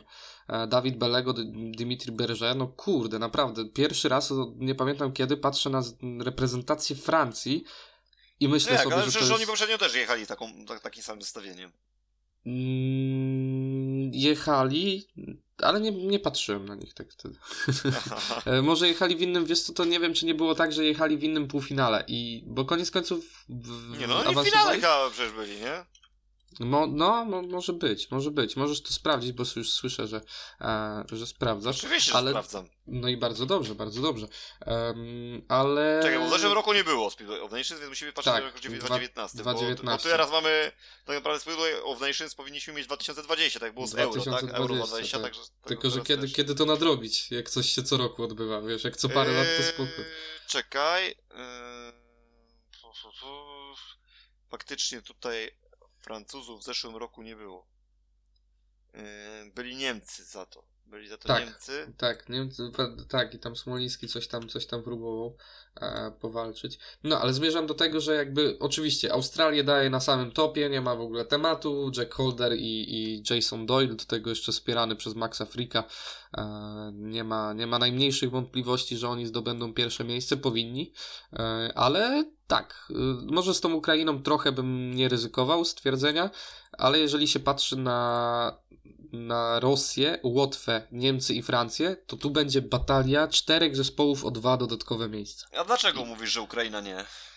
No, no, no nie, no, no nie. Okay. No Aleksandr Oktajew. Yy, no... 6 punktów w jednej z rund cyklu Grand Prix. Potrafił zdobyć 6 punktów w Grand Prix, no to dlaczego nie miałby tutaj spróbować yy, na, jak dobrze pamiętam, łotewskim torze te, też pojechać na jakimś solidnym poziomie. No skoro mówisz, że nie, to może i nie, ale, ale myślę, że coś z Lewiszynem są w stanie w jakiś sposób gdzieś tam też, też zawalczyć. Nie mówię, że zaraz awansować, ale, ale myślę, że no, przynajmniej się otrzeć gdzieś o jakąś walkę, gdzieś o, o bycie blisko, chyba są w stanie. No być może, nie, nie wiem. Na pewno, no właśnie mówię o, o tych drużynach, które, które będą e, walczyć o awans i, i no nie widzę mimo wszystko tutaj e, tej Ukrainy, ale to moje zdanie, wiadomo, oczywiście. Nie no, e... oczywiście nie są faworytem z tej czwórki do tego, żeby być faktycznie jedną, żeby być, zająć to trzecie miejsce, natomiast wcale nie uważam, że musi być to jednoznaczne z tym, że oni zajmą szóste miejsce, a, a mogą nawet zająć powiedzmy piąte czy czwarte, no Myślę, że do, Rosjanie też są do grania w tym składzie, przynajmniej w którym, w którym Rosjanie w tej chwili są. No, być może są, Łotysze, są. Łotysze, Łotysze być może też, bo też y, Oleg Michałow nie zawsze się podpisuje. Z... No ten Francis Gust, tak? Nie wiem jak to jak się wymawia nawet do końca jego nazwisko, ale wiem jakie punkty robi za to. Chłopak ma kurde talent taki, że, że wydaje mi się, że parę sezonów, jeżeli będzie w dobrych rękach, to, to może być naprawdę e, naprawdę mogą być ludzie z tego, z tego chłopaka. No i Andrzej Lebiedyw, no to wiadomo, mówi samo przez siebie. No, dlatego mówię, dla mnie cztery zespoły walczą o, o dwa miejsca i, i dlatego zgadzam się w pełni z tym, co ty powiedziałeś, że e, ten drugi półfinał będzie dużo, dużo, dużo bardziej emocjonujący niż ten pierwszy. E, że na ten drugi z wielką chęcią będę sobie patrzył. Jeszcze trzeba pamiętać o tym, bo mówiłeś o, o tym, że nie wiadomo, czy e, jak Łotysze sobie poradzą, no ale trzeba pamiętać o tym, że jadą na Łotwie w Daugavpils i myślę, że to też może A właśnie, dobrze, dobrze, dobrze, oczywiście, przepraszam, Łotyszy nie pokonają. A, a ten, ten aspekt. Ten aspekt. Ukraina Łotyszy na pewno nie pokona i mało tego, Łotysze. Dobra, Trzecie, trzecie miejsce, no walka faktycznie tutaj będzie między Niemcami a Łotyszami, tak moim zdaniem. Może się, i faktycznie to Ukraina chyba, yy, no teraz zmienia trochę, to, teraz sobie pomyślałem właśnie, że Łotysze jednak u siebie to, to, to ciężko, ciężko z nimi będzie. No, ale, ale na pewno ten drugi, drugi półfinał bardziej emocjonujący. Tu się zgadzamy w 100%, więc będziemy oglądać. E, no znowu nam się, już zmierzając do końca, można powiedzieć, znowu nam się bardzo fajny żużlowy weekend. E, szykuje, bo, bo dużo się będzie działo dzięki, dzięki tym e, półfinałom, też właśnie Speedway of Nations. E, będzie co oglądać po prostu. Będzie, będzie. Trochę szkoda, wiesz, nie wiem czy pamiętasz, zawsze jednak na Puchar Świata była przerwa w rozgrywkach. Tak, to było takie bardziej, Przez to bardziej się, bardziej się tu żyło przede wszystkim, tak. no a teraz jest tak wplecione pomiędzy, pomiędzy inne zawody, no cóż, tak musiało być, po prostu tym razem Pandemia niestety nie wybiera, więc. A może i wybiera, no różnie można to spoglądać. No już nie, nie wchodźmy w te tematy. W każdym razie, Damianie, ja Ci za dzisiaj chyba już powolutku bym chciał podziękować. Chciałem podziękować też wszystkim słuchaczom za to, że dzisiaj z nami byli. No, myślę, że taki troszeczkę ten odcinek dzisiejszy trochę jak plaki z olejem się ciągną, no ale czasami i takie muszą też się pojawiać. Eee, no porozmawialiśmy, Czemu? no bo mało, no mało tych zawodów było takich, wiesz. Dla mnie był fajny odcinek właśnie, że, że dużo tematów poruszyliśmy. Dużo tematów, ale powiem Ci, że też fakt, że na tych torach no, nie było jakoś spektakularnie dużo emocji, no bo te wyniki w miarę szybko się poustawiały. Eee, gdzieś tam faktycznie Gorzów pierwszą serią zaskoczył, a później, później niewiele. No Wrocławianie przez cały mecz gdzieś tam jednak y, ten wynik kontrolowali. No Grand Prix oczywiście, no Grand Prix tu się można emocjonować, bo, bo faktycznie y, sytuacja w tabeli tej, tej przejściowej no jest bardzo interesująca. W pierwszej lidze wszystko rozstrzygnęło się tydzień temu tak naprawdę. Znaczy, no przesadzam oczywiście, no bo się nie rozstrzygnęło, no ale, ale spodziewaliśmy się tego, że, że raczej nic tam wielkiego się nie wydarzy. No i tak naprawdę głównie rozmawiamy, rozmawialiśmy tej, takie, takich tematów torowych, no to głównie chyba jednak te upadki były takimi, takim tematem, takim przewodnim tego weekendu i... No ale dużo się działo, właśnie dużo wątków poruszyliśmy, to, to miałem na myśli, że Tak, no że pod, razem... tym, pod tym względem, pod tym względem tak. W każdym razie jeszcze raz dziękuję i do usłyszenia w przyszłym tygodniu. Ja również Wam wszystkim dziękuję, również Tobie dziękuję, Wiktor, za to, że, że po raz kolejny no, mogliśmy porozmawiać. Pamiętam, że obiecaliśmy sobie jeszcze jedną rzecz. Nie wiem, czy, e, czy Ty pamiętasz, że rzadko to robimy, ale mimo wszystko, jeżeli ktoś e, tutaj dotarł do tego momentu, e, bardzo nam jest z tego powodu miło i, i rzadko to robimy, rzadko się jako, w jakikolwiek sposób reklamujemy, ale tam kliknięcie w obserwowanie kanału na, na Spotify'u będzie na pewno dużo, będzie na pewno pomocne po prostu dla nas e, i, i zobaczymy, że, że jakby ta liczba się zwiększa, e, to na pewno nas zmotywuje do dalszej pracy, tak więc zachęcamy do, do tego e, subskrybowania, obserwowania bardziej na, na Spotify'u. Dzięki Wam jeszcze raz wielkie i do zobaczenia za tydzień. Hejka!